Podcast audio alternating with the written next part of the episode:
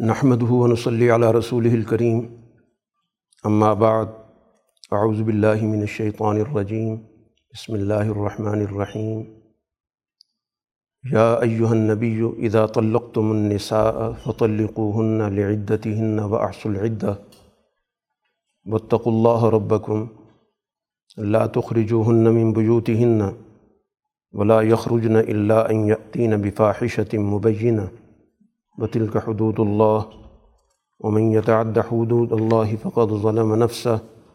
لا تدري لعل الله يحدث بعد ذلك امرا صدق الله العظيم. آج سورہ طلاق تا سورہ قیامہ کے منتخب مضامین پر بات ہوگی۔ سورہ طلاق مدنی صورت ہے۔ رسول اللہ صلی اللہ علیہ وسلم مدینہ منورہ میں جو معاشرہ تشکیل دے رہے ہیں، تو اس کے تشکیلی مراحل میں آئلی نظام کو بڑی بنیادی اہمیت حاصل رہی ہے۔ اور ویسے بھی انسانی معاشرے کا جو سب سے پہلا ادارہ ہے، جو سب سے پہلا یونٹ ہے، وہ خاندانی نظام ہے۔ تو آئلی نظام کا درست خطوط پہ استوار ہونا، یہ کسی بھی سال سماج کی بنیادی ضرورت ہوتی ہے۔ گزشتہ صورہ میں اس بات کا ذکر ہوا کہ بسا اوقات طبی تقاضے انسانوں پہ غالب آتے ہیں، جس کی وجہ سے وہ اجتماعی تقاضوں سے انحراف کرتے ہیں۔ اور اگر یہ رشتہ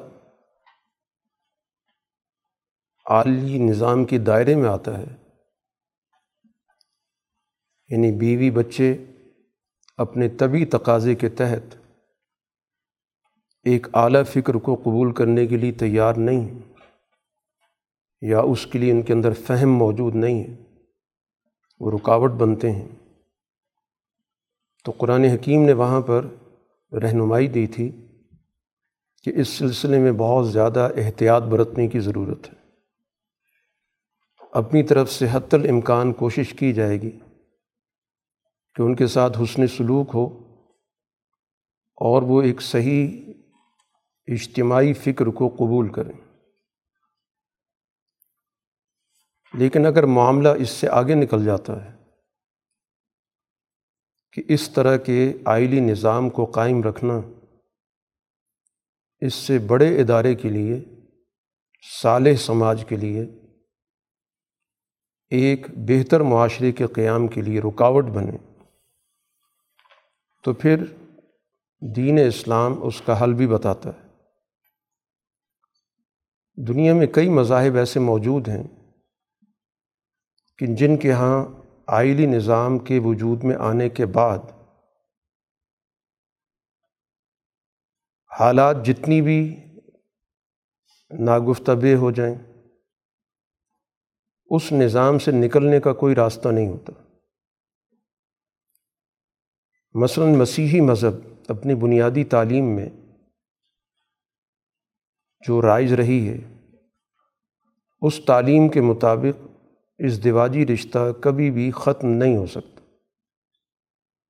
یہ رشتہ ہمیشہ کے لیے بن چکا ہے۔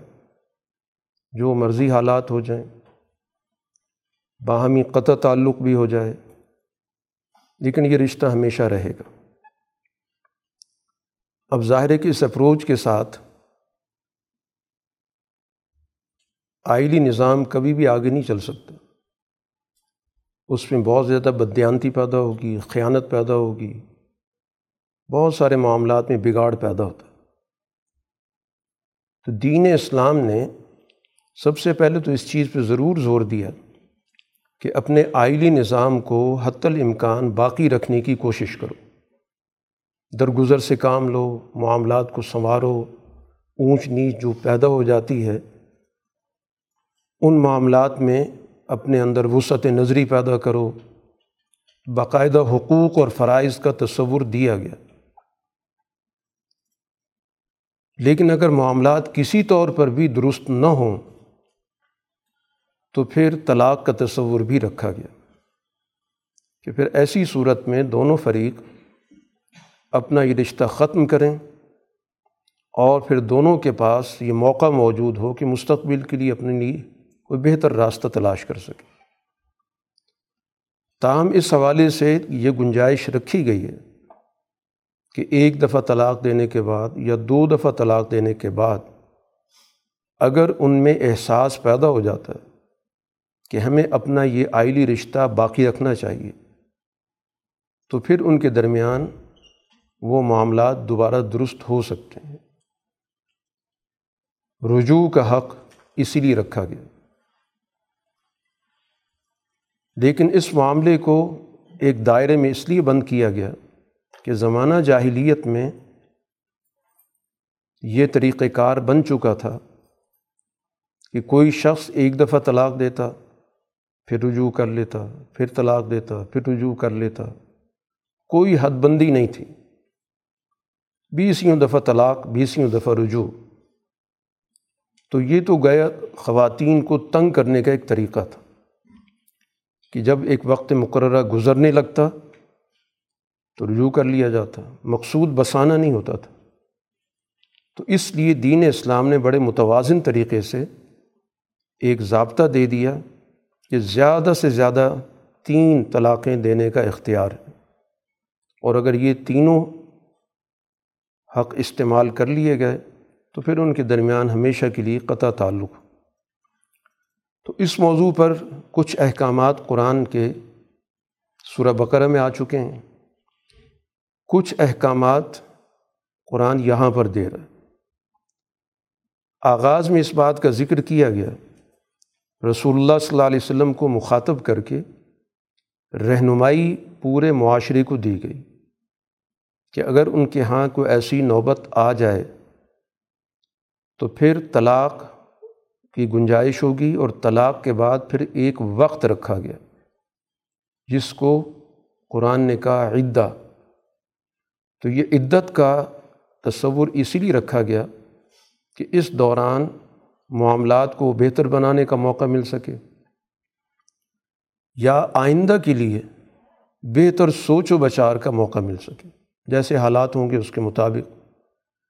تو یہ مدت اس لیے رکھی گئی اور خاص طور پر ایک عورت کے لیے کہ آئندہ کے لیے اگر یہ رشتہ ہمیشہ کے لیے ختم ہو چکا ہے، تو اس کو فیصلہ کرنے میں، آئندہ کے لیے سوچ و بچار کرنے میں اس کو ایک وقت دے دیا جائے تاکہ اچھی طرح غور و فکر کر لے اور آئندہ کے لیے کوئی فیصلہ کرنا چاہے تو بہتر طور پہ فیصلہ کر سکے۔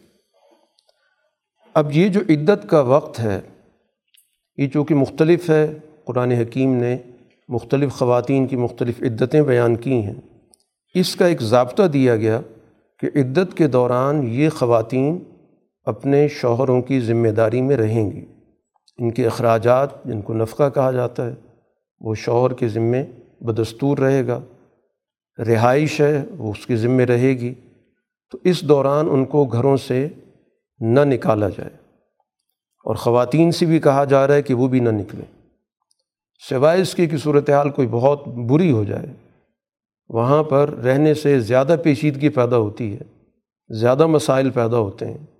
تو پھر ایک علیحدہ بات ہوگی، لیکن عام حالات میں یہ شوہر کی ذمہ داری ہے کہ وہ عدت کے دوران اپنی سابق بیوی کو یہ حقوق دے۔ اب جب عدت قریب ہو، ختم ہونے کے تو قرآن نے پھر سوچنے کا مشورہ دیا۔ کہ فم سکو ہن بمعروف او فارقو ہن بمعروف۔ اب فیصلہ کر لو کہ اگر رکھنا ہے، رجوع کرنا ہے، تو پھر اچھے طریقے سے روکنا ہے۔ اذیت دینے کے لیے نہیں، تکلیف دینے کے لیے نہیں۔ اپنا انتقام کا جذبہ پورا کرنے کے لیے نہیں۔ اور اگر نبھا نہیں ہے، تو پھر اچھے انداز سے چھوڑ دو۔ کہ اگر کوئی ذمہ داریاں موجود ہیں، مہر کی ادائیگی کا معاملہ ہے اور دیگر معاملات ہیں، تو اچھے انداز سے ان تمام معاملات کو نمٹاؤ۔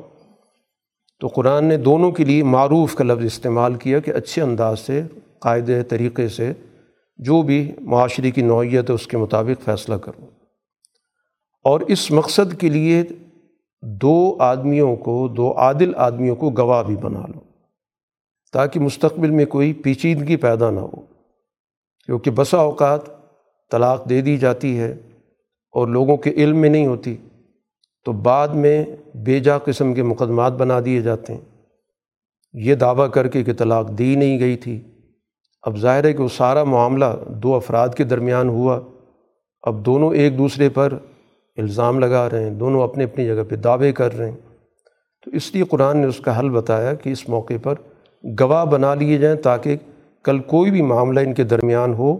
تو گواہوں کے ذریعے اس مسئلے کو حل کیا جا سکے۔ اب یہ سارے احکامات قرآن اس لیے دیتا ہے کہ اس کے ذریعے ایک بہتر سماج وجود میں آ سکے۔ اسی کے ساتھ ساتھ ان خواتین کا بھی ذکر کیا گیا، کیونکہ عام طور پر قرآن نے جو عدت کا ذکر کیا ہے اور وہ عدت جو طلاق کی صورت میں ہوتی ہے تو سورہ بقرہ کے اندر ذکر ہوا تھا کہ ان کے لیے تین مخصوص قسم کے جو ایام ہیں وہ گزریں گے تو پھر جا کر ان کی عدت پوری ہوگی۔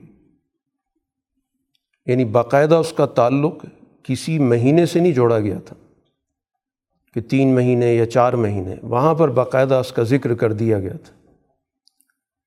اب کچھ خواتین ایسی ہیں کہ جو اس عمل سے نہیں گزرتی یا گزر چکی ہیں۔ تو ان کے لیے بھی پھر قرآن حکیم نے ضابطہ بتا دیا کہ تین مہینے ان کے لیے متعین کیے گئے اسی طرح وہ خواتین جو حاملہ ہیں، ان کی عدت بھی بتا دی گئی کہ وہ بچے کی پیدائش ہے۔ تو یہ سارے احکامات قرآن حکیم نے ذکر کیے، ذالک امر اللہ انزلہ علیکم یہ احکامات اللہ نے تمہاری طرف نازل کیے۔ ہیں اب ان احکامات پر عمل کرنے کی جو بنیادی اسپرٹ ہے یا روح ہے، وہ تو انسان کے دل کے اندر اللہ کے سامنے جواب دہ ہونے کا احساس ہے۔ اور اس جواب دہی کے احساس کے ساتھ دوسرے فریق کے ساتھ عدل و انصاف کا معاملہ ہے۔ فیصلہ تو ظاہر ہے کہ انسان کے ضمیر نے کرنا باقی تو ظاہر قانونی تقاضے، قانونی ضرورتیں وہ اپنی جگہ پر لیکن اصل معاملہ تو انسان کے دل میں طے ہوگا کہ کیا واقعتاً وہ دوسرے فریق کے ساتھ زیادتی کر کے فیصلہ کر رہا ہے یا واقعتاً وہ اپنے طور پر یہ معاملہ درست کر رہا ہے۔ اسی کے ساتھ سکونت کا ذکر کیا گیا، اسکنوہن من حیث و سکن تم من وجدکم، کہ ان خواتین کو چاہے تمہارے نکاح میں ہوں یا پھر بعد میں عدت میں ہوں، تو جو سکونت تمہارے پاس ہے اپنی صلاحیت کے مطابق اپنے وسائل کے مطابق ان کو بھی وہی سکونت مہیا کرو۔ ولا تزار روح لتزیق علیہن ان کو تنگ کرنے کے لیے ان کو ضرر مت پہنچاؤ۔ اسی طرح وہ خواتین جو حاملہ ہیں، تو ظاہر ہے کہ اگر ان کو طلاق ہو گئی، تو جب تک بچے کی پیدائش نہیں ہوتی، تو اس وقت تک ظاہر عدت موجود ہے۔ اس پورے عرصے کے اخراجات، اس سابق شوہر کے ذمے ہوں گے۔ اور پھر اس کے بعد جب بچے کی پیدائش ہو جائے گی، تو پھر اس صورت میں اگر وہ ماں دودھ پلا رہی ہے، تو پھر اس موقع پر بھی اس بچے کے باپ کی ذمہ داری ہے کہ وہ اپنے بچے کی ماں کے اخراجات پورے کرے۔ و تمیر و بینکم بمعروف۔ اور بچے کے حوالے سے آپس میں بہتر طریقے سے مشاورت بھی رکھیں۔ اور اگر معاملات میں تنگی ہے تو پھر ظاہر ہے کسی اور خاتون کا انتظام کیا جائے گا جو اس بچے کو دودھ پلائے۔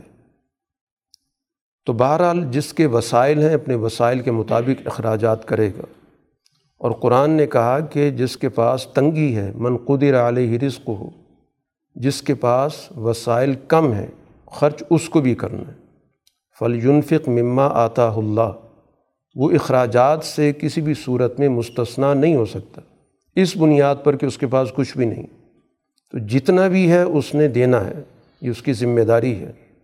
باقی اس ذمہ داری سے زیادہ بوجھ اس پہ نہیں ڈالا جا رہا، کیونکہ قرآن کا اور دین کا بنیادی اصول ہے، لا یکلف اللہ نفسن علامہ آتا کہ ہر شخص کو اتنی ہی ذمہ داری دی جاتی ہے جتنی وہ ذمہ داری کو پورا کرنے کی صلاحیت رکھتا ہو۔ تو اب یہ ساری گفتگو تو ظاہر ہے کہ ایک مخصوص آئلی پس منظر میں ہو رہی ہے۔ لیکن قرآن اس کو ذریعہ بناتا ہے پورے معاشرے کو سمجھنے کے لیے کہ جب اس جگہ پر اس ادارے کو بہتر کرنے کے لیے، اس کے مسائل کو حل کرنے کے لیے یہ ساری تفصیلات بیان کی جا رہی ہیں، تو یہ اس کا فہم یا اس کا پیغام صرف اس چھوٹے سے ادارے تک محدود نہیں ہے۔ بلکہ اسی کی روشنی میں باقی اوپر کا جتنا بھی نظام ہے، چاہے ایک شہر کا نظام ہو، چاہے ملک کا نظام ہو، اس کے اندر بھی جو افراد کا باہمی تعلق ہے، وہ بھی اسی معروف کے اصول پر ہی قائم ہوتا ہے۔ تو اس معروف کے اصول کو ہر جگہ پر قائم رکھنا ضروری ہے۔ معاملات کے اندر جہاں بھی کوئی اونچ نیچ ہوگی، تو دونوں فریق کے مفادات کو وہاں پہ ملحوظ رکھنا ضروری ہے۔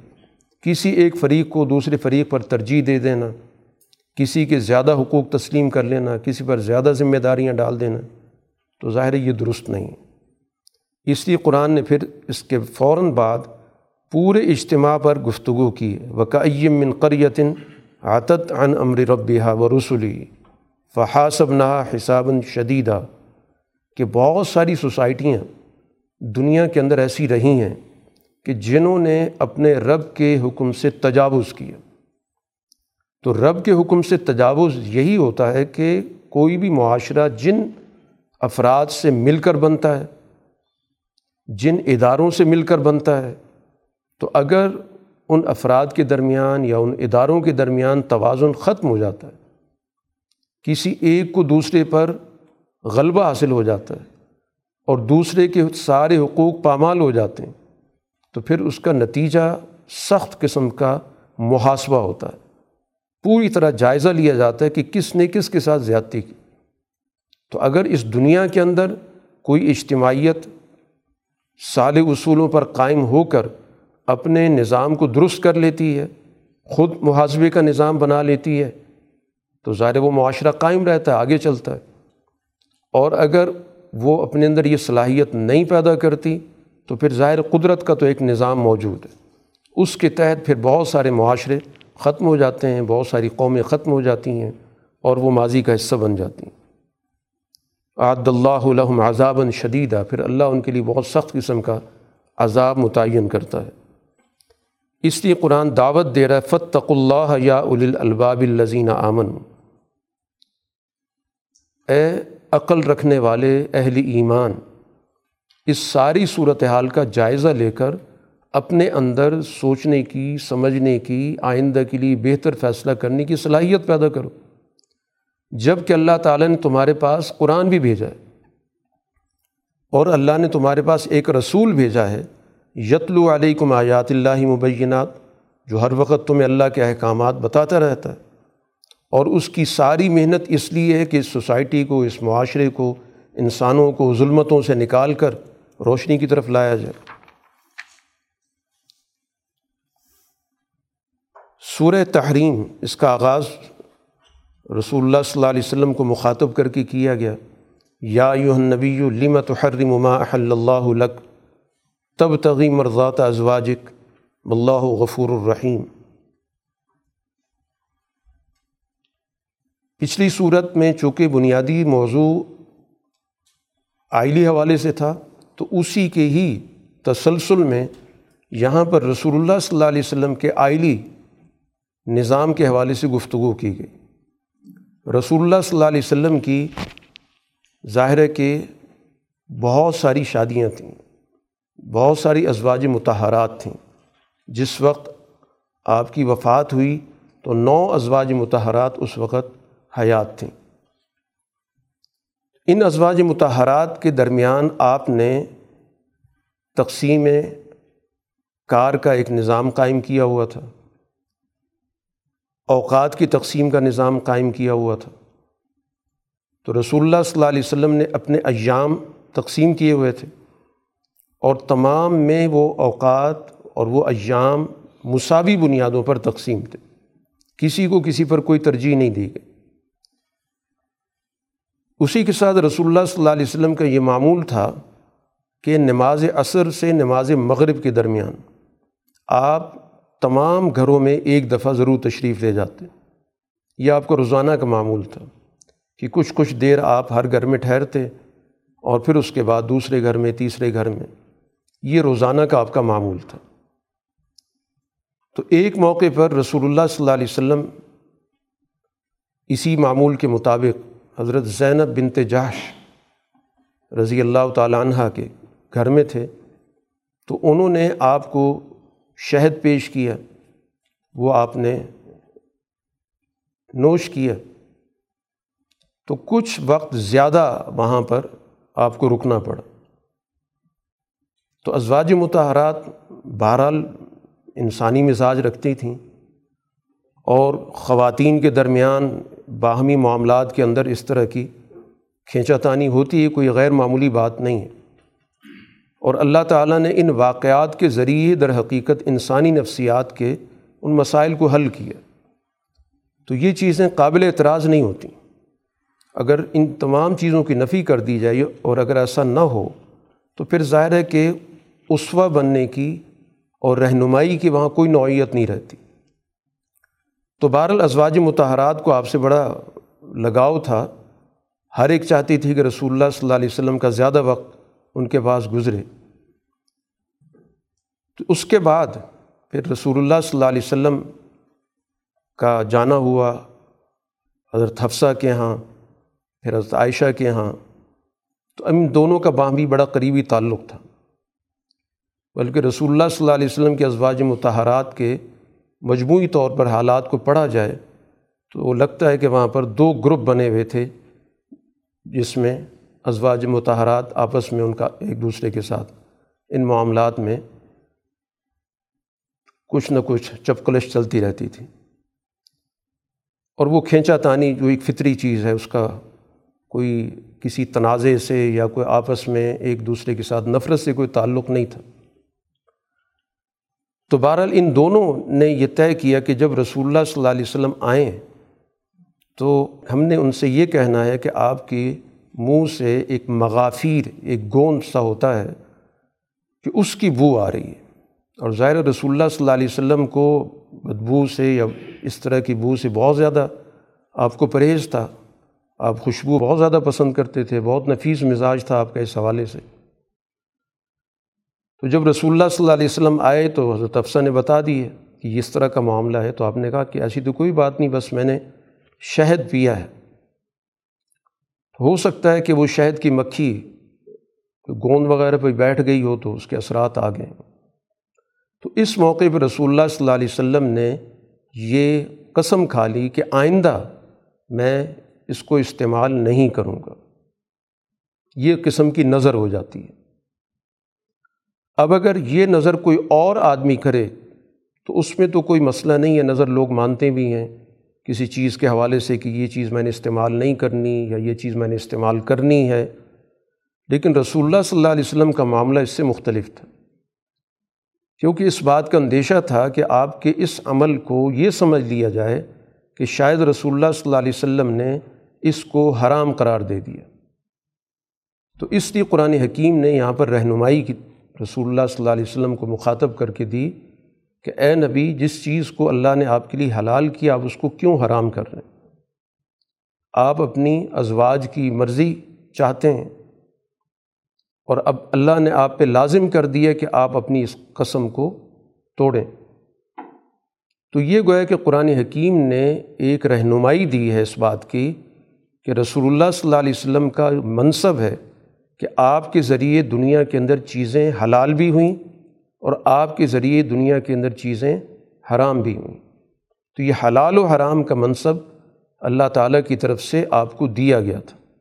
تو اس لیے یہاں پر بہت زیادہ نزاکت تھی، جس کی وجہ سے یہ آیات نازل ہوئیں تاکہ مستقبل کے اندر یہ چیز واضح رہے کہ رسول اللہ صلی اللہ علیہ وسلم کے عمل کی بہت زیادہ بنیادی اہمیت ہے۔ تو اس لیے اس کو درست طریقے سے سمجھنا ضروری ہے۔ چنانچہ رسول اللہ صلی اللہ علیہ وسلم نے اپنی اس قسم کو توڑا اور پھر جو بھی اس کا کفارہ تھا وہ دیا گیا۔ اسی طرح قرآن حکیم نے ایک اور واقعے کی طرف بھی ذکر کیا۔ یہ بھی حضرت عائشہ اور حضرت حفصہ کے حوالے سے قرآن نے ذکر کیا کہ رسول اللہ صلی اللہ علیہ وسلم نے ایک موقع پر حضرت حفصہ سے ایک راز کی بات کی اور ان کو پابند کر دیا کہ یہ بات انہوں نے کسی کو نہیں بتانی۔ اور وہ بات یہ تھی رسول اللہ صلی اللہ علیہ وسلم کو یہ کشف ہوا مستقبل کے حوالے سے کہ آپ کے بعد خلافت حضرت ابو بکر کو ملے گی اور اس کے بعد حضرت عمر کو ملے گی۔ لیکن اس کا تم نے چرچا نہیں کرنا، کسی سے ذکر نہیں کرنا۔ کیونکہ رسول اللہ صلی اللہ علیہ وسلم جو بھی آئندہ کے لیے چاہتے تھے، شرعی طور پر وہ تو مسلمانوں کو ذمہ داری دینا چاہتے تھے کہ وہ خود اپنی بصیرت سے فیصلہ کریں۔ اگر رسول اللہ صلی اللہ علیہ وسلم کی طرف سے فیصلہ دے دیا جاتا، تو ظاہر ہے وہ غور و فکر کرنے کا، سوچنے کا، سمجھنے کا، آئندہ کے لیے حکمت عملی بنانے کی نوعیت ختم ہو جاتی۔ لیکن چونکہ آپ کو ایک چیز علم میں آئی تھی، تو اس لیے آپ نے حضرت حفصہ کو بتا دی اور ساتھ ہی منع بھی کر دیا۔ لیکن جیسے ابھی ذکر ہوا، حضرت حفصہ کا اور حضرت عائشہ کا بہت قریبی تعلق تھا، تو حضرت حفصہ نے حضرت عائشہ کو بتا دیا۔ تو اس موقع پر یہ آیات نازل ہوئیں، جس میں رسول اللہ صلی اللہ علیہ وسلم کو بتایا گیا کہ آپ نے تو راز کی بات کی تھی، لیکن وہ راز دوسرے تک پہنچ چکا ہے۔ اب اس میں رسول اللہ صلی اللہ علیہ وسلم سے انہوں نے پوچھا کہ آپ کو کس نے بتا دی؟ جب آپ نے حضرت افسر سے پوچھا، انہوں نے کہا، مجھے اللہ نے بتا دی نبا انی العلیم الخبیر۔ اس ذات نے مجھے بتایا جو ہر چیز کا علم رکھتا ہے، جو باخبر ہے۔ پھر ان کو تنبیہ کی گئی۔ کہ اگر وہ اپنی اس غلطی سے رجوع کر لیں تو پھر یقیناً اللہ تعالیٰ ان کے اس رجوع کو قبول کرنے والا ہے۔ لیکن اگر انہوں نے اس سے رجوع نہ کیا تو پھر ظاہر رسول اللہ صلی اللہ علیہ وسلم اس کے بارے میں سخت سے سخت سخت قدم اٹھانے کے لیے تیار ہیں۔ اور یہاں پر یہی تنبیہ کی گئی کہ پھر ایسی صورت میں یہ نہ سمجھیں کہ آپ کے ساتھ کوئی نہیں ہے۔ آپ کے ساتھ اللہ ہے، جبرائیل ہیں اور مسلمانوں کی یہ صالح جماعت، یہ سب ساتھ ہیں۔ یعنی پھر اس صورت میں نہ ابو بکر حضرت عائشہ کی کوئی حمایت کریں گے، نہ عمر حفصہ کی حمایت کریں گے۔ وہ رسول اللہ صلی اللہ علیہ وسلم کی جماعت کے ارکان ہیں، ان کے سامنے ان رشتوں کی کوئی نوعیت نہیں ہے۔ اور پھر ساتھ ہی یہ بات بھی بتا دی گئی، جس سے پتہ چلتا ہے کہ ازواج متحرات کی بنیادی صفات کیا ہیں۔ قرآن نے تو یہ کہا کہ اگر ان کو طلاق مل گئی تو اللہ تعالیٰ اس کے بدلے میں مزید بہتر خواتین دے گا اور ان خواتین کی یہ صفات ہوں گی۔ لیکن چونکہ یہ ساری ازواج متحرات آخر وقت تک رسول اللہ صلی اللہ علیہ وسلم کے نکاح میں رہی ہیں، تو اس لیے قرآن سے ان کی ان صفات کا پتہ چلتا ہے کہ قرآن نے ذکر کیا ہے مسلمات کہ اللہ تعالیٰ کے احکام کے سامنے جھکنے والی، مؤمنات اللہ پر یقین رکھنے والی، قانتات اللہ کے سامنے خوشو خضو کی حالت میں رہنے والی طائبات اللہ کی طرف رجوع کرنے والی، عابدات عبادت کرنے والی، سائحات اور اللہ کے راستے میں جو بھی رسول اللہ صلی اللہ علیہ وسلم کے اسفار ہوتے رہیں، ان اسفار میں آپ کا ساتھ دینے والی ہیں۔ کیونکہ رسول اللہ صلی اللہ علیہ وسلم کے ہر سفر میں کوئی نہ کوئی زوجہ متحرہ آپ کے ساتھ رہی ہیں۔ اور پھر اس کے بعد دونوں طرح کی ازواج متحرات تھیں، سیبات ان وابکارہ حضرت عائشہ رضی اللہ تعالیٰ عنہ کنوری تھیں، ان کے علاوہ باقی سب جو بھی تھیں، وہ شوہر رسیدہ تھیں۔ یعنی پہلے ان کا کوئی شوہر تھا، طلاق ہو گئی یا وہ فوت ہو گیا، جو بھی شکل بنی۔ تو قرآن نے گویا کہ یہاں پر ازواج متحرات کی صفات بیان کر دیں کہ ان صفات کی وہ حامل ہیں۔ اسی کے ساتھ پھر قرآن نے اہل ایمان کو اب مخاطب کیا۔ یہ تو رسول اللہ صلی اللہ علیہ وسلم کے حالات و واقعات کے حوالے سے ان چیزوں کا ذکر کر کے اب اہل ایمان کو بھی کہا گیا کہ ان کی بھی ذمہ داری ہے کہ اپنے اس ادارے کا پورا خیال رکھیں۔ قو انفسکم و اہلی کم نارن کہ صرف ان پر ذاتی ذمہ داری نہیں ہے، بلکہ خاندان کی بھی ذمہ داری ان پر عائد ہوتی ہے۔ تو اس لیے ان کو ایسے کاموں سے، ایسے رویوں سے ایسے معاملات سے دور رکھنا ضروری ہے کہ جن معاملات کا، جن اعمال کا نتیجہ آگ کی صورت میں نکلتا اور اس آگ کے اندر انسان اور پتھر اس کا ایندھن ہوں گے، جس پہ بڑے تندخو قسم کے فرشتے مقرر ہیں۔ اور جب قرآن آئلی موضوع پر بات کرتا ہے تو یہ اس کا انداز بیان ہے کہ وہ دائرہ صرف آئلی دائرے تک نہیں رہتا۔ بلکہ جس کی ذمہ داری جتنی بڑھتی چلی جاتی ہے تو اس کا اجتماعی دائرہ بھی اسی طرح بڑھتا جاتا ہے۔ جیسے ایک خاندان کا بڑا خاندان کا ذمہ دار ہے تو پھر اسی طرح اس سے بڑا کوئی ادارہ ہوگا، شہر ہوگا، ملک ہوگا، تو جتنا بھی اس کے اندر وسعت آتی چلی جائے گی، تو جو بھی اس ادارے کو چلانے والے ہوں گے، ان پر یہی ذمہ داری عائد ہوگی جو قرآن نے یہاں پر سربراہ خاندان کے لیے متعین کی ہے۔ اہل ایمان کو مخاطب کر کے کہا گیا، توبو اللہ توبتاً نسوحا کہ ایک سچی توبہ اختیار کرو۔ یعنی وہ توبہ جس کا مقصد اپنی زندگی کے اندر بنیادی تبدیلی لانا ہو۔ اس کو توبتاً نسوحا کہا جاتا خالص توبہ یعنی محض نمائشی، روایتی، رسمی نہیں، بلکہ بنیادی طور پر اپنے معاملات کو درست کرنے کے لیے اور آئندہ کے لیے بہتر حکمت عملی اختیار کرنے کے لیے توبہ کرنا۔ رسول اللہ صلی اللہ علیہ وسلم سے کہا گیا، جاہد الکفار والمنافقین وغلظ علیہم کہ آپ کا جہاد کفار سے بھی ہے، منافقین سے بھی ہے۔ اور وغلظ علیہم، اور ان پر آپ نے سختی بھی کرنی۔ ہے اب ظاہر ہے کہ کفار کے ساتھ جو جہاد ہے، اس کی مختلف شکلیں جیسے حالات ہوں گے کہ وہاں ابلاغ کے ذریعے، پروپیگنڈے کے ذریعے، ان کے دلائل کو رد کرنے کے ذریعے، ان کے حوصلے پست کرنے کے ذریعے، یا میدان میں جا کر باقاعدہ ان کے ساتھ لڑنے کے ذریعے، جہاد کی یہ ساری شکلیں اس میں شامل ہیں۔ اور خاص طور پر ظاہر منافقین کا بھی قرآن نے ذکر کیا۔ تو منافقین کے خلاف تو سب سے بہترین حکمت عملی اختیار کرنا اور ان کو معاشرے کے اندر غیر مؤثر بنانا، یہ سب سے بڑا جہاد ہوتا ہے۔ ظاہر ان کے خلاف اس طرح کی طاقت استعمال کرنے سے انارکی پیدا ہونے کا اندیشہ ہوتا ہے۔ تو اس وجہ سے جہاد کی جو بھی بہتر سے بہتر شکل ہوگی، اس کو وہاں پر اختیار کرنا، یہ در حقیقت قرآن حکیم کی اس آیت کا مطلوب ہے۔ اور وغلظ علیہم اور ان معاملات میں پوری طرح یکسوئی کے ساتھ کسی بھی درجے میں ان کے لیے روح رعایت نہ کی جائے۔ کسی بھی طور پر ان کو وہاں پر نرمی سے ان کے ساتھ پیش آنا تو اس سے مسائل بگڑتے ہیں۔ اس صورح کے اختتام پر قرآن حکیم نے دونوں جماعتوں کے لیے یعنی ایمان والی جماعت اور منکر جماعت، ان دونوں کے لیے دو دو رول ماڈل ذکر کیے۔ اور وہ چاروں یہ جو یہاں پر نمونے ذکر کیے گئے ان چاروں کا تعلق خواتین سے۔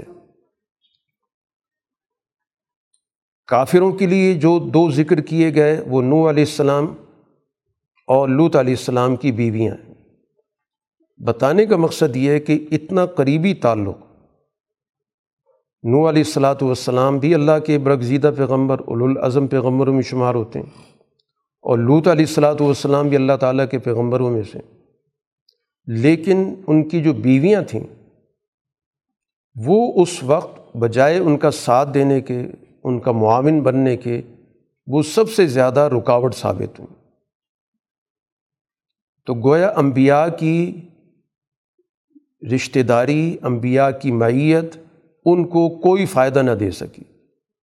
تو جب تک نظریہ درست نہ ہو، جب تک فکر درست نہ ہو تو بڑے سے بڑا تعلق بھی انسان کو کوئی فائدہ نہیں دے سکتا۔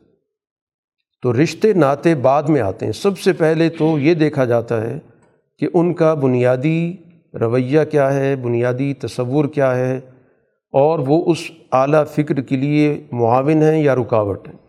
تو یہ دونوں رکاوٹ بنی۔ قرآن نے کہا، کانتا تحت عبدین من عبادنا۔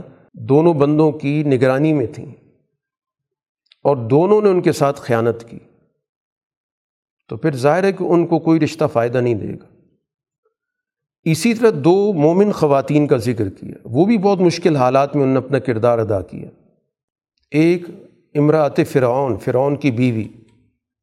ظاہر جن حالات میں اس خاتون نے اپنا کردار ادا کیا کہ ایک جابر ظالم حکمران، جس کے پاس اختیارات ہیں، جو انسانوں کی زندگیوں سے کھیلنا اپنا پیشہ سمجھتا ہے، اپنا مشغلہ سمجھتا ہے۔ اور اس نے سینکڑوں بچے قتل کروا دیے۔ تو اس موقع پر اللہ تعالیٰ نے اس خاتون سے یہ کام لیا کہ اس نے سب سے پہلے تو موسیٰ علیہ السلاۃ والسلام کی پرورش میں اپنا بنیادی کردار ادا کیا۔ جب ان کو پہلی مرتبہ محل میں لایا گیا تھا تو اس موقع پر یہی امراط فرعون، جو فرعون کی بیوی تھی، تاریخ میں جن کا نام آسیہ آتا ہے، ان نے کہا تھا کہ اس بچے کو ہم اپنے پاس رکھیں۔ گے یہ ہمیں ہو سکتا ہے کہ مستقبل کے اندر فائدہ دے۔ تو اس نے موسیٰ علیہ السلاۃ والسلام پر بعد میں جب موسیٰ علیہ السلام نے اپنی نبوت کا اعلان کیا تو وہ ایمان بھی لے اور اس کی وجہ سے وہ مستقل فرعون کے تشدد کا شکار رہی۔ تو قرآن حکیم نے اس کا بھی ذکر کیا کہ اس تشدد میں وہ اللہ سے یہ دعا کیا کرتی تھی کہ اللہ میرے لیے اپنے ہاں جنت میں گھر بنا اور مجھے فرعون اور فرعون کے اس سارے کرتوت سے مجھے نجات دے، ان ظالموں سے مجھے نجات دے۔ تو یہ گویا کہ مسلمان جماعت کے لیے اللہ تعالیٰ نے ایک خاتون کو رول ماڈل کے طور پر پیش کیا کہ اس خاتون نے اس مشکل وقت میں، اس ظلم کے ماحول میں ایک بڑا جرت مندانہ کردار ادا کیا۔ دوسری خاتون ہے حضرت مریم کی۔ کہ حضرت مریم نے بھی اس معاشرے کے اندر اللہ تعالیٰ نے ان سے جو کام لیا، کیونکہ ان کو، ان کی والدہ نے چونکہ نظر مان لی تھی، وقف کر دیا تھا۔ تو جس کی وجہ سے ان کی پرورش ساری کی ساری حضرت ذکریہ کے پاس ہوئی تھی۔ تو جس کے نتیجے میں اللہ تعالیٰ نے ان سے جو اگلے دور کا کام لیا، کہ ان کے یہاں عیسیٰ علیہ السلاۃ والسلام کی ولادت ہوئی۔ اور پھر اس کے بعد اللہ تعالیٰ نے عیسیٰ علیہ السلاۃ والسلام کو اس دنیا کے اندر ایک الازم پیغمبر کے طور پر منتخب کیا۔ لیکن حضرت مریم پر جس طرح اس وقت کے یہودیوں نے الزامات دھرے، کردار کشی کی اور نوز باللہ ان کو ایک بدتر خاتون کی شکل میں پیش کیا، ظاہر ہے کہ مریم نے ان حالات کے اندر اس مشکل وقت میں اپنے بیٹے کا ساتھ دیا۔ اور عیسیٰ علیہ السلاۃ والسلام گویا ان کی پرورش میں تربیت حاصل کرتے ہیں اور ایک اعلیٰ منصب پر پہنچتے ہیں۔ تو قرآن نے ان کو بھی بطور رول ماڈل کے ذکر کی کہ یہ لوگ تو ان پر الزامات دھر رہے ہیں، لیکن دین کی نظر میں، اللہ تعالیٰ کی نظر میں وہ خاتون محض ایک نیک خاتون نہیں ہے، بلکہ وہ خاتون دنیا کے لیے ایک نمونے کی خاتون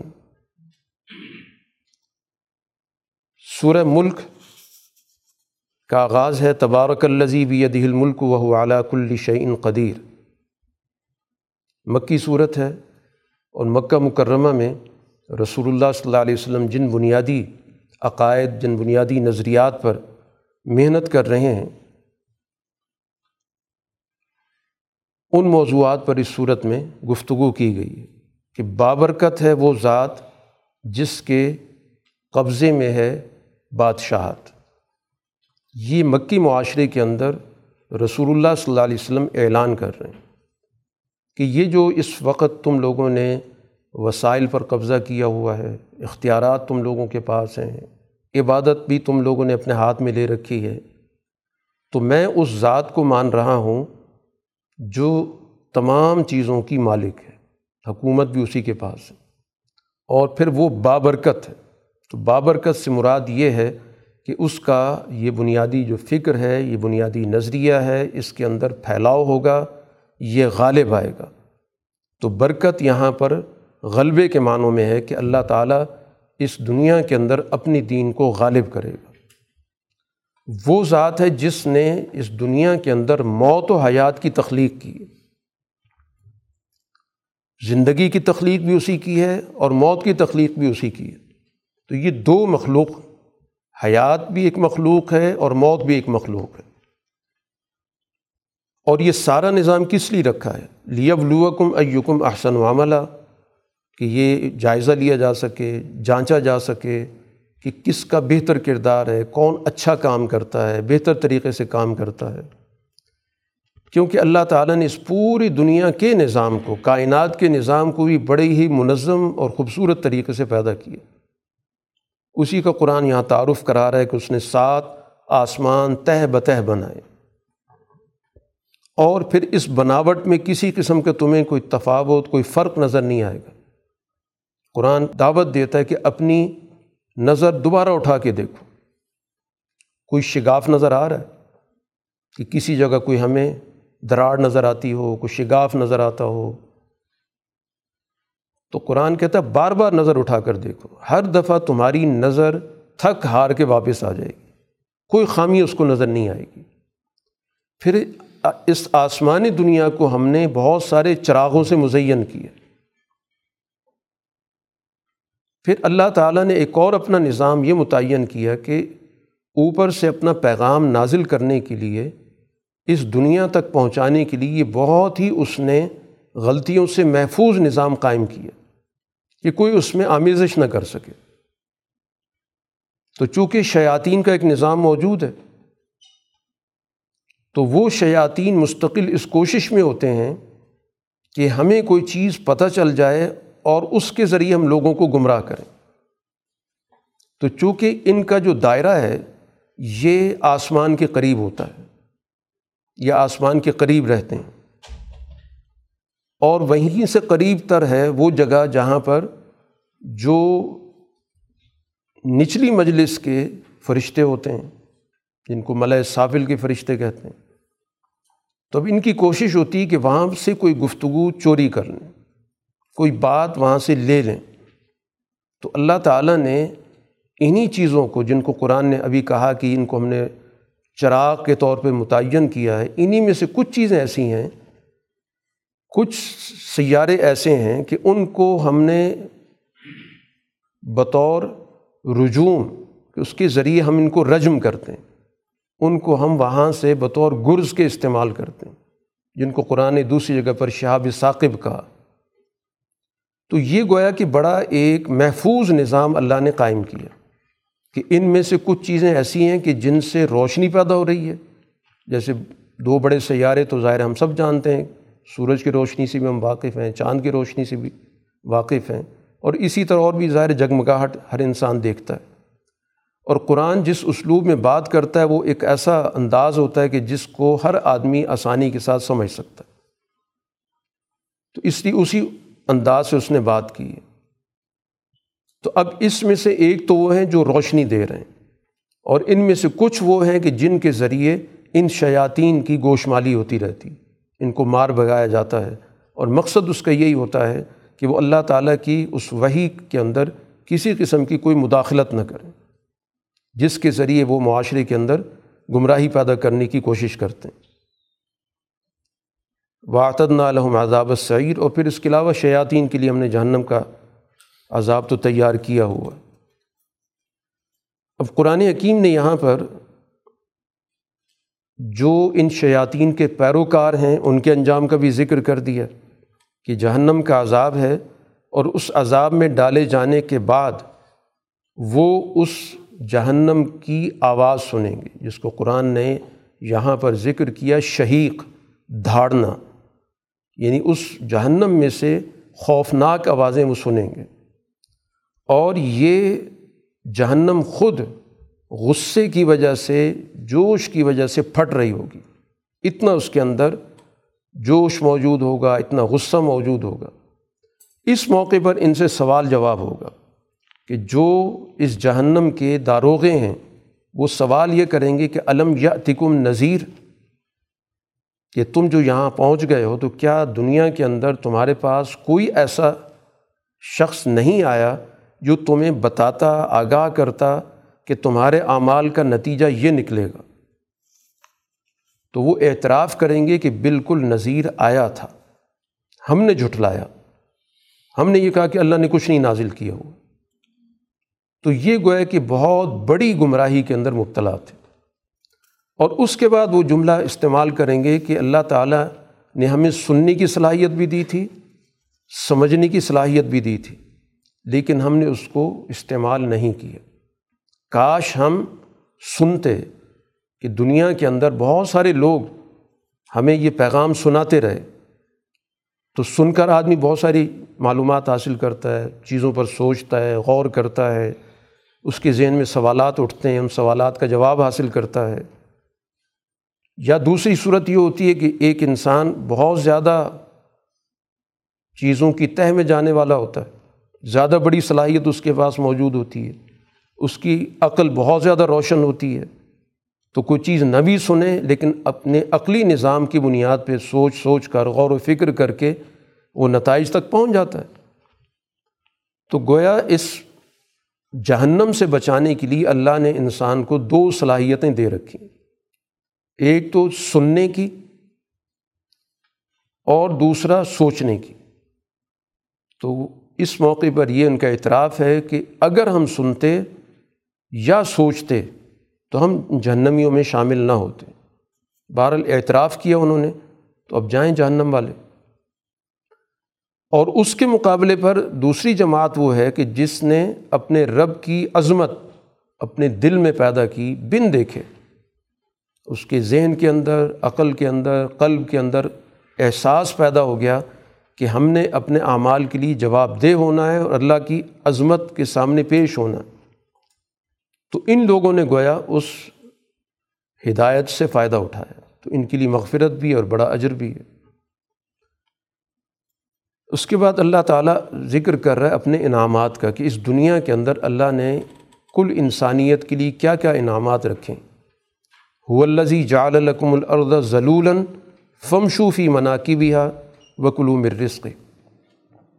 کہ اللہ تعالیٰ نے زمین کو تمہارے لیے سازگار بنا دی۔ اس کو چلنے پھرنے کے قابل بنا دیا، اس کو کاشت کے قابل بنا دیا، اس سے چیزیں زمین سے نکالنے کی، جو بھی تمہارے اندر اہلیت تھی، اس اہلیت کو استعمال کرنے کے قابل بنا دیے۔ اب حکم یہ تھا فمشوفی مناقی بھی کہ اس کے راستوں میں چلو۔ اور پھر وہاں سے جو وسائل حاصل کرو وکلو رزق، ان کو استعمال میں لاؤ۔ اب یہ جو اللہ تعالیٰ زمین کے وسائل کی استفادی کی دعوت دے رہا ہے، تو یہ کل انسانیت کو دعوت دی جا رہی ہے۔ کسی ایک گروہ کی دعوت نہیں دی جا رہی۔ تو اب اگر ان وسائل سے استفادے کا کوئی نظام نہیں بنتا، تو جو اس نظام کے راستے میں رکاوٹ بنیں گے، کہ جو اللہ تعالیٰ نے انسانوں کے لیے معاشی وسائل میں استفادے کا حق رکھا ہے۔ اس تک رسائی نہیں دے رہے، تو ظاہر مجرم بنیں گے۔ کیونکہ اللہ نے اس کو بطور انعام کے کل انسانیت کے لیے ذکر کیا۔ اسی کے ساتھ قرآن حکیم نے گزشتہ قوموں کی تکذیب کا ذکر کیا۔ پھر اسی طرح ایک اور نظام کی طرف بھی توجہ دلائی۔ بتانے کا مقصد یہ کہ اللہ کا جتنا بھی کائناتی نظام چل رہا ہے اس کائناتی نظام کے اندر آپ کو ایک ترتیب نظر آئے گی، اس میں ایک نظم و ضبط نظر آئے گا، اس میں آپ کو ایک توازن نظر آئے گا، اس میں جو بھی فریق ہے اس ان تمام فریق کو جو جو حق ملنا چاہیے، وہ ان کو مل رہا ہے۔ وہاں پر کبھی بھی افراتفری نہیں ہوتی۔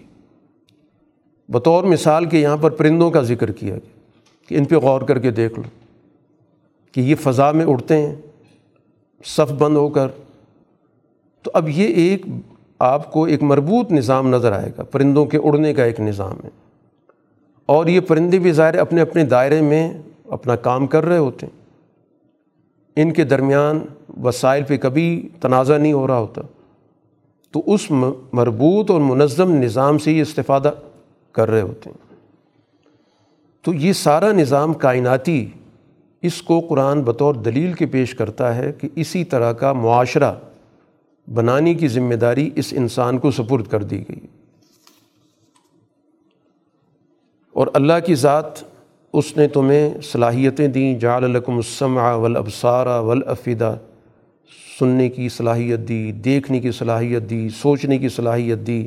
قلیلم ما تشکرون، لیکن تم ان صلاحیتوں سے بہت کم فائدہ اٹھاتے۔ شکر نہیں کرتے۔ تو شکر کا مطلب یہ ہوتا ہے کہ ان صلاحیتوں کو جس مقصد کے لیے اللہ نے دیا ہے، انہی جگہوں پر ان کو استعمال کیا جائے۔ اگر ان کو ہم استعمال ہی نہیں کرتے یا غلط مقاصد کے لیے استعمال کرتے ہیں تو یہ سب سے بڑی ناشکری ہے۔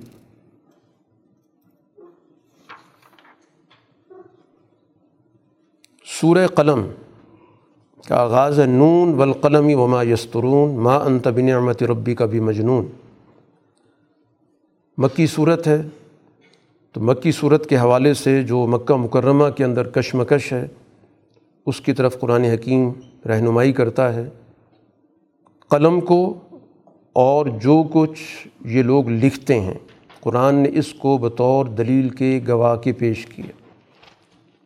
کہ یہ قلم باقاعدہ دلیل ہے اس بات کی کہ اس کے ذریعے دنیا کے اندر جو کچھ بھی علم لکھا گیا اس کے ذریعے جو بھی تاریخ لکھی گئی، جو بھی حقائق لکھے گئے، اور جنہوں نے بھی جو لکھا، یہ ساری معلومات، یہ اس بات کی دلیل ہیں کہ رسول اللہ صلی اللہ علیہ وسلم جس راستے پر ہیں، جو آپ کی جد و جہد ہے، وہ سچائی کی جد و جہد یعنی لکھا ہوا علم، تاریخ، یہ بھی بذات خود دلیل ہے اس بات کی کہ ماں انت بن احمتی ربی کا بھی مجنون کہ آپ اللہ کے فضل سے، اللہ کی نعمت سے کسی بھی طور پر مجنون نہیں آپ عقل کی بات کر رہے ہیں۔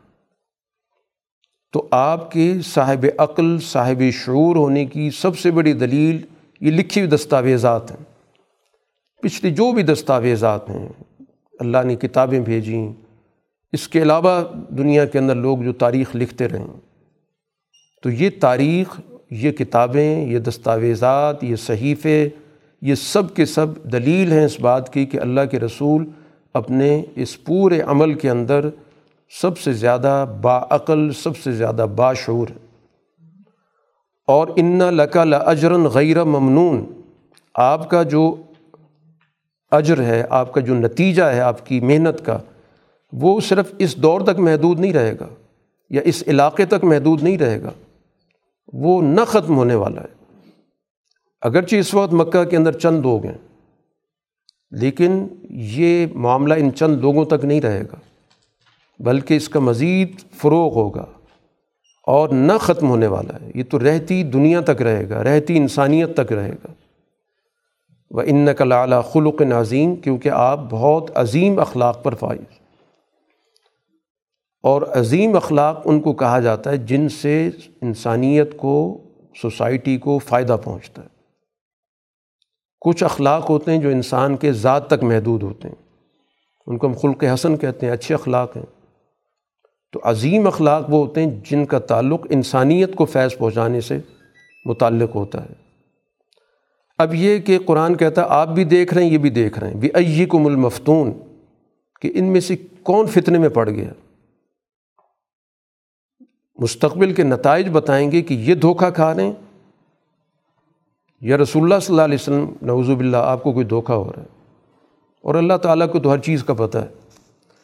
آپ سے کہا جا رہا ہے فلاط و تعل مکذبین آپ بالکل یکسو رہیں، ان جھٹلانے والوں کی کسی بھی گروہیت کی بات نہ مانیں۔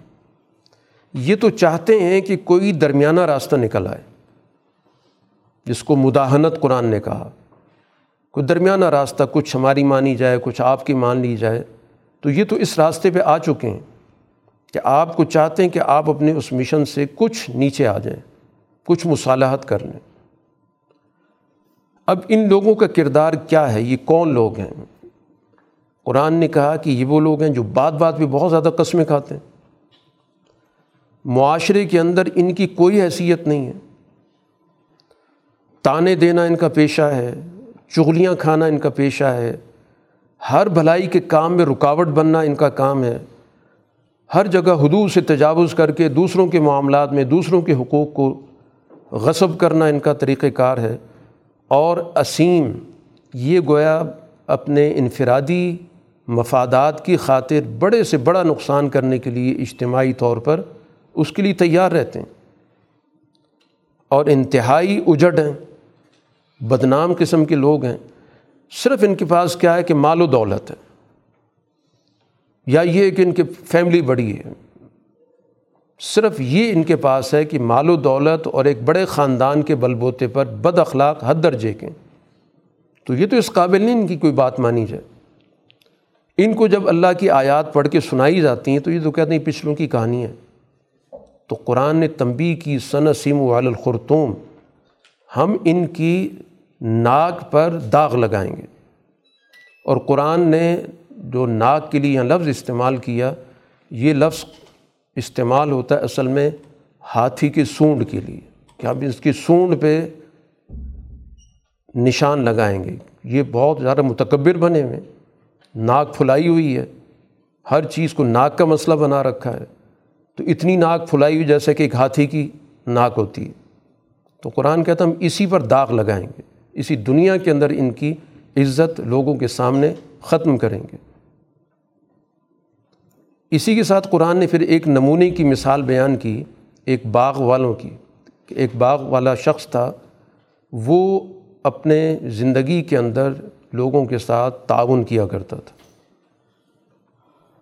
اس نے یہ طے کیا ہوا تھا کہ جب بھی میرا کھیت تیار ہوگا جب بھی میرا باغ تیار ہوگا تو میں اس میں سے ضرورت مندوں کی مدد کروں گا۔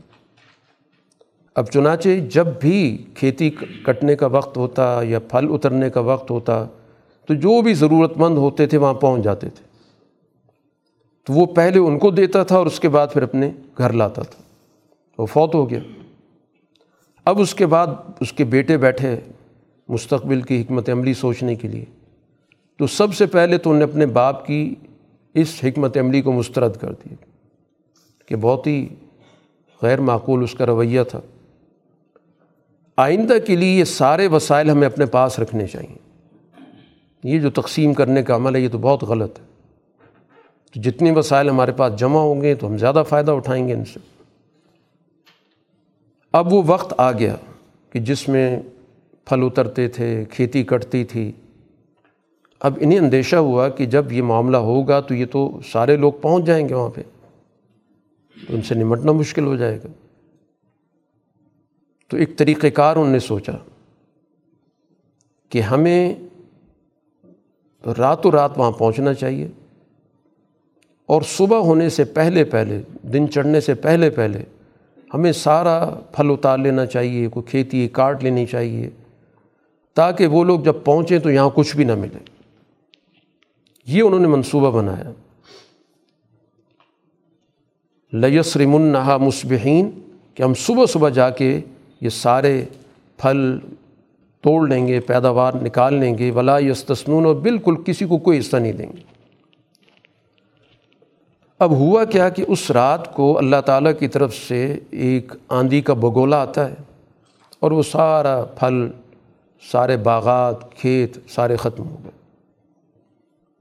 یہ صبح صبح اٹھتے ہیں، ایک دوسرے کو آواز دیتے ہیں کہ بھائی پھل ول توڑنے ہیں تو چلو۔ قرآن کہتا ہے فن تلقو ہم یا تخافتون چلے اور آہستہ آہستہ سرگوشی کر رہے تھے کہ کوئی مسکین نہ آ جائے، اس کو پتہ نہ چل جائے۔ اور یہ سمجھ رہے تھے کہ آج ہمارا منصوبہ تو بڑا کامیاب رہے گا۔ ہم نے بڑا اچھا منصوبہ سوچا۔ کہ کسی کے ساتھ تنازع بھی نہیں ہوگا اور کسی کی نظروں میں ہم گریں گے بھی نہیں اور سارے مفادات محفوظ ہو جائیں گے۔ اب جب وہاں پر پہنچے تو وہاں جا کے سب سے پہلے تو ہے کہ شاید راستہ بھول گئے۔ انا لذالون ہم کسی اور راستے پہ چلے گئے۔ پھر کچھ دیر کھڑے دیکھتے رہے، ارد گرد پھر نے کہا کہ نہیں، جگہ تو یہی ہے۔ نحن محرومون۔ ہم سے تو ہر چیز لٹ گئی۔ اب اس کے بعد ان میں سے جو ایک سمجھدار آدمی تھا، اس نے کہا، میں نے تو اس وقت بھی تمہیں کہا تھا کہ ایسا مت کرو۔ لولا تو سب کہ تم اس چیز کی نسبت اللہ کی ذات کی طرف مت کرو، تمہاری اپنی غلطی ہیں۔ تو جب تصویر یا سبحان اللہ کہا جاتا ہے، اس کا مطلب یہ ہوتا ہے کہ اپنی غلطیوں کا اعتراف کر کے اور اللہ تعالیٰ کو ہر عیب سے، ہر خامی سے پاک قرار دینا۔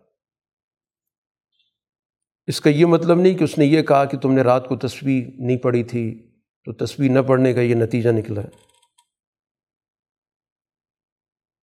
پھر اس موقع پہ سب نے اعتراف کیا، سبحان ربنا انا کنہ ظالمی کہ ہمارا رب تو ہر ناانصافی سے، ہر عیب سے، ہر ظلم سے پاک ہے، ہم خود ظلم کرنے والے ہیں۔ پھر اس پہ بحث کرتے رہے کہ کس نے یہ تجویز دی تھی؟ تو اس پہ ایک دوسرے پہ الزام لگاتے رہے کہ تم نے پہلے بات بتائی تھی، تم نے پہلے کہا تھا۔ بہرحال اس نتیجے وہ پہنچ گئے کہ ہم نے باقیتاً زیادتی کی، انا کنہ تعین اور آئندہ کے لیے عزم کیا کہ وہی طریقہ جو ہمارے باپ کا تھا، وہی درست تھا۔ اور جن لوگوں کے حقوق ملنے چاہیے تھے، ان کے حقوق ہم کسی صورت میں نہیں روکیں گے۔ تو اللہ سے امید رکھی کہ آئندہ اللہ تعالیٰ میں کوئی بہتر صورت دے گا۔ قرآن کہتا ہے، اسی طرح عذاب ہوتے ہیں۔ کہ جب معاشرے کے اندر حقوق توڑے جاتے ہیں اور حقوق روکے جاتے ہیں تو پھر سوسائٹی کے اندر یہ مختلف شکلیں ہوتی ہیں جس کے ذریعے سوسائٹی کے اندر سوچنے سمجھنے کی صلاحیت پیدا کی جاتی ہے۔ قرآن حکیم یہاں پر سوال پیدا کرتا ہے افن جعل المسلمین کل مجرمین کہ کیا ہم دنیا کے اندر مسلمانوں کو اور مجرموں کو ایک ہی سطح پر رکھ سکتے ہیں؟ کہ جن کے ساتھ ظلم ہو رہا ہے، ان کو بھی اسی سطح پر رکھیں اور جو ظلم کر رہے ہیں، وہ بھی ایک ہی سطح پر رہیں۔ یہ تو نہیں ہو سکتا۔ یہ کیسا فیصلہ کر رہے اللہ تعالیٰ نے اب واضح طور پر ایک لائن کھینچنی ہے کہ یہ جرم کرنے والے ہیں اور یہ حقوق ادا کرنے والے ہیں۔ پھر قرآن حکیم یہ بھی کہہ رہا ہے فضر نی ممین و بحاظ الحدیث کہ ان لوگوں کے معاملات جو آپ کی اس بات کا انکار کر رہے ہیں، میرے حوالے کریں۔ میں ان سے خود نمٹوں گا۔ آہستہ آہستہ میں ان کو ادھر ہی لے کے جاؤں گا، ان کو پتہ بھی نہیں چلے گا۔ وہ عملی لہوں میں ان کو مہلت دے رہا ہوں۔ اور اس مہلت کا مقصد ہے کہ یہ جو معاملات ہیں، کسی بھی طور پر ان کے پاس کچھ کہنے سننے کا موقع نہ رہے۔ کیونکہ جب زیادہ وقت گزرتا ہے، تو پھر شکنجہ اتنا ہی زیادہ کسا جاتا ہے۔ حجت پوری ہو رہی ہوتی ہے۔ کسی قسم کا کوئی لوگوں کے ذہنوں میں بے اطمینانی کا معاملہ نہیں ہوتا کہ شاید قبل از وقت فیصلہ ہو گیا، موقع دیا جاتا، بات سمجھی جا سکتی تھی۔ تو اس وجہ سے میں ان کو مہلت دیتا ہوں۔ تو مہلت کا مقصد بھی اصل میں ان کی مکمل طور پر مواخذی کی شکل کو مضبوط بنانا ہوتا۔ اب یہ رسول اللہ صلی اللہ علیہ وسلم سے الجھتے کیوں ہیں؟ کیا آپ ان سے کوئی بہت بڑا معاوضہ مانگ رہے ہیں اور اس معاوضے کے نیچے ہی دب گئے ہیں؟ کہ اتنا تو ہم دے نہیں سکتے، اس لیے مخالفت کر رہے ہیں۔ یا ان کے پاس کوئی غیب کی باتیں آ گئیں جس کو یہ لکھتے رہتے ہیں؟ کچھ بھی نہیں ہے۔ نہ آپ نے ان سے کوئی ایک ڈھیلا مانگا، اور نہ ان کے پاس غیب کی کوئی چیز موجود ہے۔ اس لیے آپ سے کہا کہ فص بالحکم ربک۔ بس آپ اپنے رب کے حکم پر ثابت قدم رہیں۔ اور مچھلی والے جیسے نہ ہوں۔ یونس علیہ السلاۃ والسلام نے چونکہ قبل از وقت اقدام کر لیا تھا، اللہ تعالیٰ کی طرف سے باقاعدہ اطلاع نہیں آئی، تو اس وجہ سے وہ اس بستی سے نکل گئے تھے۔ تو قرآن نے کہا کہ ان کا اقدام قبل از وقت تھا۔ تو اس لیے آپ کو قبل از وقت اقدام نہیں کرنا چاہیے۔ آپ اپنے اس مشن پہ جمے رہیں، صبر کرتے رہیں۔ یہ اللہ تعالیٰ کی طرف سے فیصلہ ہوگا کہ اب اگلی حکمت عملی کیا ہوگی۔ سورہ حاقہ کا آغاز ہے الحاقت و ملحاقت وما ادرا کا ملحاقہ مکی صورت ہے۔ اس لیے قرآن نے کہا کہ وہ چیز یقینی ہے۔ حق کا وہ چیز جو ہو کر رہنے والی ہے۔ حق سے لفظ نکلا ہے۔ یعنی جس چیز کے ہونے میں کوئی شبہ موجود نہیں۔ یعنی فیصلے کا دن۔ وہ دن جس دن انسانی اعمال کا فیصلہ طے شدہ ہے۔ تو وہ فیصلے کا دن اس دنیا کے اندر بھی ہوتا ہے۔ اور وہی فیصلے کا دن متعین طور پر آخرت میں تو ہے ہی۔ اسی فیصلے کے دن کا انکار قوم عاد نے بھی کیا تھا، قوم سمود نے بھی کیا تھا کہ فیصلہ ویصلہ کچھ نہیں ہوتا۔ اعمال کی کوئی جواب دہی نہیں ہوتی۔ طاقتور کی حکومت چلتی ہے۔ وسائل والے ہمیشہ غالب رہتے ہیں۔ انہوں نے انکار کر دیا تو اس کا نتیجہ اس دنیا کے اندر ہی ان کو دیکھنا پڑا۔ اسی دنیا کے اندر وہ انصاف کا دن آیا، وہ چیز جس نے ہونا تھا وہ ہو کے رہی۔ چنانچہ قوم سمود کو تو اللہ تعالیٰ نے اس دنیا کے اندر اچھال کے رکھ دیا۔ ایک چنگھاڑ آئی جس کے نتیجے میں ختم ہو گئے۔ قوم عاد کے ساتھ بھی اللہ تعالیٰ نے ایک بڑی تیز قسم کی ہوا بھیجی۔ سات راتیں اور آٹھ دن چلتی رہی۔ جس نے پوری قوم کو پچھاڑ کے رکھ دیا۔ یوں لگتا تھا کہ جیسے کھجور کے تنے گرے پڑے قرآن سوال کرتا ہے، ان میں سے کوئی بچا ہے؟ فرعون کی داستان دیکھ لو اس سے پہلوں کی داستان دیکھ لو۔ جنہوں نے بھی اپنے دور کے رسول کی مخالفت کی تو پھر ان کا انجام بہت برا ہوگا تو یہ سب باتیں قریش کو سنائی جا رہی ہیں، مکے والوں کو سنائی جا رہی ہیں کہ یہ انجام ہوتا ہے اپنے دور کے رسول کی مخالفت کا۔ قرآن حکیم نے اب آخرت کا منظر ذکر کیا کہ دو گروہ بن جائیں گے، ایک وہ ہیں جن کے اعمال نامے دائیں ہاتھ میں ہوں گے۔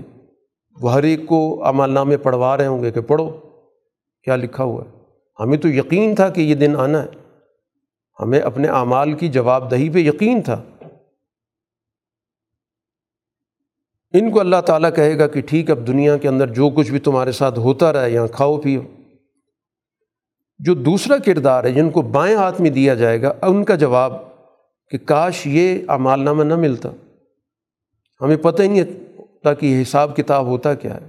دنیا میں جو کچھ ہونا تھا ہو جاتا۔ اب مجھے نہ وسائل نے فائدہ پہنچایا۔ میرے پاس تو دنیا میں بڑے وسائل تھے، مالدار تھا میں۔ ماں اغنا انی مالی ہے۔ مجھے ان وسائل نے کوئی فائدہ نہیں دیا۔ آج میں بالکل کلاش ہو چکا ہوں۔ کوئی چیز دینے کے لیے نہیں ہے۔ حلق عنی سلطانیہ۔ میری تو حکومت تھی، اختیارات تھے۔ وہ سارے ختم ہو گئے، ضائع ہو گئے۔ تو یہ شخص گویا دنیا کے اندر وہ کردار ہے جس کے پاس اقتدار بھی تھا، جس کے پاس وسائل بھی تھے۔ قرآن نے اس کو یہاں پر ذکر کیا کہ یہ وہ شخص ہے کہ جو اس دن کا مکمل طور پر منکر تھا کہ انسان نے اپنے اعمال کے لیے پیش ہونا ہے، جواب دہ ہونا ہے، پوچھ گچھ ہونی ہے۔ اس کردار کو قرآن نے کہا کہ فرشتوں سے کہا جائے کہ پکڑو اس کو۔ اور اس کے بعد اس کے گلے میں توق ڈالو، پھر اس کو آگ میں ڈالو، پھر اس کو ایک زنجیر میں جو قرآن ذکر کرتا ہے صبرون زراعن جو ستر گز ہے، اس زنجیر میں اس کو لپیٹو، اس طرح اس کو جہنم میں رکھو۔ اب اس کا جرم کیا تھا؟ ان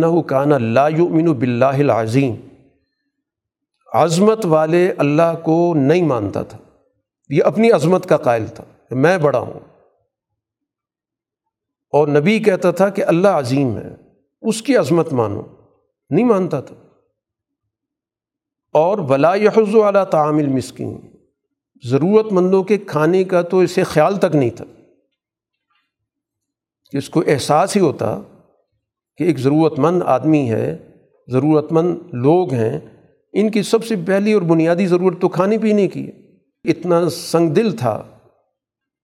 اتنا سخت مزاج تھا کہ کھانے پینے کی چیز جو عام طور پر انسان کسی کو دے ہی دیا کرتا ہے، اس کی طرف بھی اس کا کوئی رجحان نہیں تھا۔ لہٰذا آج اس کا کوئی دوست نہیں ہے۔ اور کھانا بھی اس کو کچھ نہیں ملے گا اللہ من غسلین۔ صرف وہ چیز ملے گی جو زخموں کو جب دھوتے ہیں تو جو وہ پانی نکلتا ہے، یہ ان کو دیا جائے گا۔ لا یاکلو الا جن کو سوائے ان خطا کاروں کے کوئی نہیں کھا سکتا۔ اس کے بعد قرآن نے اپنا تعارف کرایا، رسول اللہ صلی اللہ علیہ وسلم کا تعارف کرایا کہ میں قسم کھاتا ہوں ان چیزوں کی جن کو تم دیکھتے ہو، جو اس وقت معاشرہ موجود ہے۔ اور ان چیزوں کی میں قسم کھاتا ہوں جن کو تم نہیں دیکھتے۔ جو مستقبل کے اندر اس قرآن نے کامیاب ہونا ہے۔ ایک تو مکہ کے معاشرے میں جس کو تو تم دیکھ رہے ہو۔ ایک یہ فکر آگے جائے گی مکہ سے باہر اور کہاں تک جائے گی تم نہیں دیکھتے۔ میں ان سب چیزوں کی قسم کھا رہا ہوں، ان سب چیزوں کو گواہ بنا کے کہہ رہا ہوں۔ ان لقول رسول کریم۔ یہ ایک معزز نمائندگی کی گفتگو ہے۔ رسول اللہ صلی اللہ علیہ وسلم جو بات کہہ رہے ہیں، آپ کریم ہیں۔ آپ کو اللہ نے اس دنیا کے اندر عزت دینی ہے۔ یہ کوئی شاعر کا کلام نہیں ہے، لیکن تم بہت کم اس پہ غور کرتے مانتے ہو۔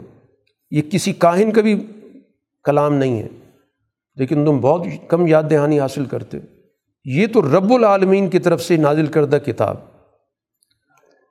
اور اگر خدا نخواستہ رسول اللہ صلی اللہ علیہ وسلم کو اپنی طرف سے بات کرتے، تو ہم ان کو اس دنیا میں نہ رہنے دیتے۔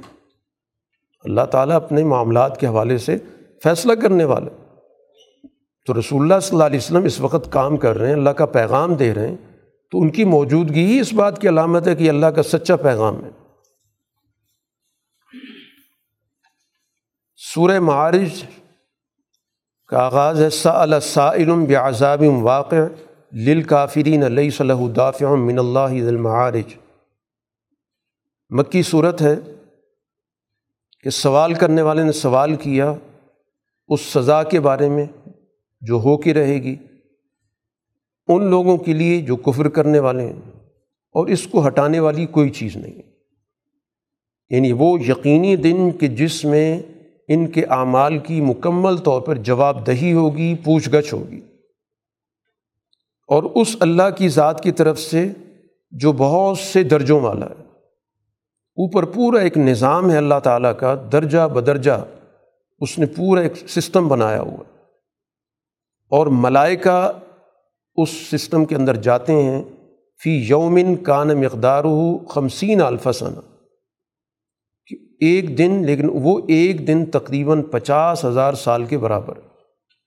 تو کوئی دنیا کے نظام کے اندر بہت سارے اللہ تعالیٰ نے درجے رکھے ہوئے ہیں، بہت سارے پہلو رکھے ہوئے ہیں۔ کہیں فیصلے ایک ہزار سال کے لیے ہوتے ہیں، کہیں پر پچاس ہزار سال کے لیے ہوتے ہیں۔ یہ اللہ کا بڑا ایک لگا بندہ نظام اس کے مطابق ملائکہ ان نظاموں کو لے کر چل رہے ہیں۔ کسی قسم میں ہزار سالہ پروگرام ہے، کسی کے پاس پچاس ہزار سالہ پروگرام ہے۔ کوئی روز مرہ کی بنیادوں پہ کام کرتا ہے، جو مختلف ادوار آتے ہیں، ان ادوار کے حوالے سے کام کرتے ہیں۔ تو تاریخ کے اندر یہ مختلف مراحل ہیں۔ ان مراحل کے اعتبار سے اللہ نے ایک بڑا منظم اور ایک مرتب نظام قائم کیا ہوا۔ اس لیے رسول اللہ صلی اللہ علیہ وسلم سے کہا جا رہا ہے کہ آپ فصبر صبرن جمیلا۔ اچھے انداز سے آپ اپنے کام پہ قائم رہیں۔ انسانی معاشرے کے اندر نتائج کا بھی ایک باقاعدہ نظام، باقاعدہ ایک سسٹم ہے۔ تو جس طرح وہ اوپر کا ایک سسٹم چل رہا ہے، اسی طرح اس دنیا کے اندر بھی آپ کو ایک وقت کے لیے جد وجہد کرنی ہے۔ اس میں آپ کو ثابت قدم رہنا ہے۔ اب یہ لوگ تو سمجھ رہے ہیں کہ رسول اللہ صلی اللہ علیہ وسلم جو کچھ کہہ رہے ہیں، پتہ نہیں کب ہوگا۔ یرو نہ ہو بعیدن بہت دور کی باتیں۔ لیکن قرآن کہتا ہے نرا ہو قریبا، ہم بہت قریب دیکھ رہے ہیں کہ آپ کی کامیابی کا دن تو بس آنے والا ہے۔ قرآن حکیم نے سارا منظر قیامت کے حوالے سے ذکر کیا اور اس کے بعد پھر قرآن نے انسان کا رویہ ذکر کیا۔ ان الانسان خلق حلوعا۔ کہ یہ جو انسان ہے، یہ بڑا تھوڑ دلا ہے۔ اس کی جو نفسیات ہے اگر اس پہ کوئی تکلیف آتی ہے تو وابلہ مچانا شروع کر دیتا ہے، جزا فضا کرنے لگ جاتا ہے۔ اور اگر اسے کوئی اچھا وقت مل جائے تو پھر سب سے زیادہ چیزوں کو روک کے رکھنے والا ہو جاتا ہے۔ کسی کو دینا ہی نہیں چاہتا۔ یعنی مشکل پڑ جائے تو آپے سے باہر ہو جاتا ہے، شور مچاتا ہے، وابلہ کرتا ہے۔ اور اگر کوئی اچھی چیز اس کے ہاتھ میں آ جائے تو کسی کو دینا پسند نہیں کرتا۔ یہ تو ایک عام سی اس کی نوعیت ہے۔ ہاں اس کی اگر تربیت ہو جائے، تو تربیت یافتہ لوگوں کے اخلاق اور اقدار اور ہوتی ہیں۔ جن کو قرآن یہاں پر کہہ رہے المسلین سوائے نمازیوں کے۔ اب نمازی قرآن کی نظر میں کون ہوتا ہے؟ یہ پوری ایک فہرست ہے کہ نمازی کی سب سے پہلی صفت تو یہ ہے کہ وہ اپنی نماز ہمیشگی سے ادا کرتے ہیں۔ یہ نہیں کہ کبھی ادا کی، کبھی چھوڑ دی، ایسا نہیں۔ دائمون۔ دوسری ان کی خوبی یہ ہے کہ یہ اپنے مال میں دوسروں کا حق مانتے ہیں، جو بھی ضرورت مند ہے جو بھی سائل ہے اور اس حق کو ادا بھی کرتے ہیں۔ تیسری خوبی ان کی یہ ہے کہ یہ انصاف کے دن پر پورا یقین رکھتے ہیں کہ ایک جزا کا، انصاف کا، عدل کا دن ہے۔ جس میں تمام انسانی اعمال کو دیکھا جائے گا، پرکھا جائے گا، جائزہ لیا جائے گا۔ چوتھی بات کہ یہ اپنے رب کے عذاب سے ڈرتے رہتے ہیں۔ کہ اللہ کا جو عذاب ہے، سزا ہے، ایسا نہیں کہ بالکل مطمئن ہو کر بیٹھ گئے، بلکہ ان کے ذہن کے اندر اس کا احساس موجود ہوتا ہے کہ کہیں ہم کو ایسا کام نہ کر بیٹھیں۔ کہ جس سے نقصان ہو۔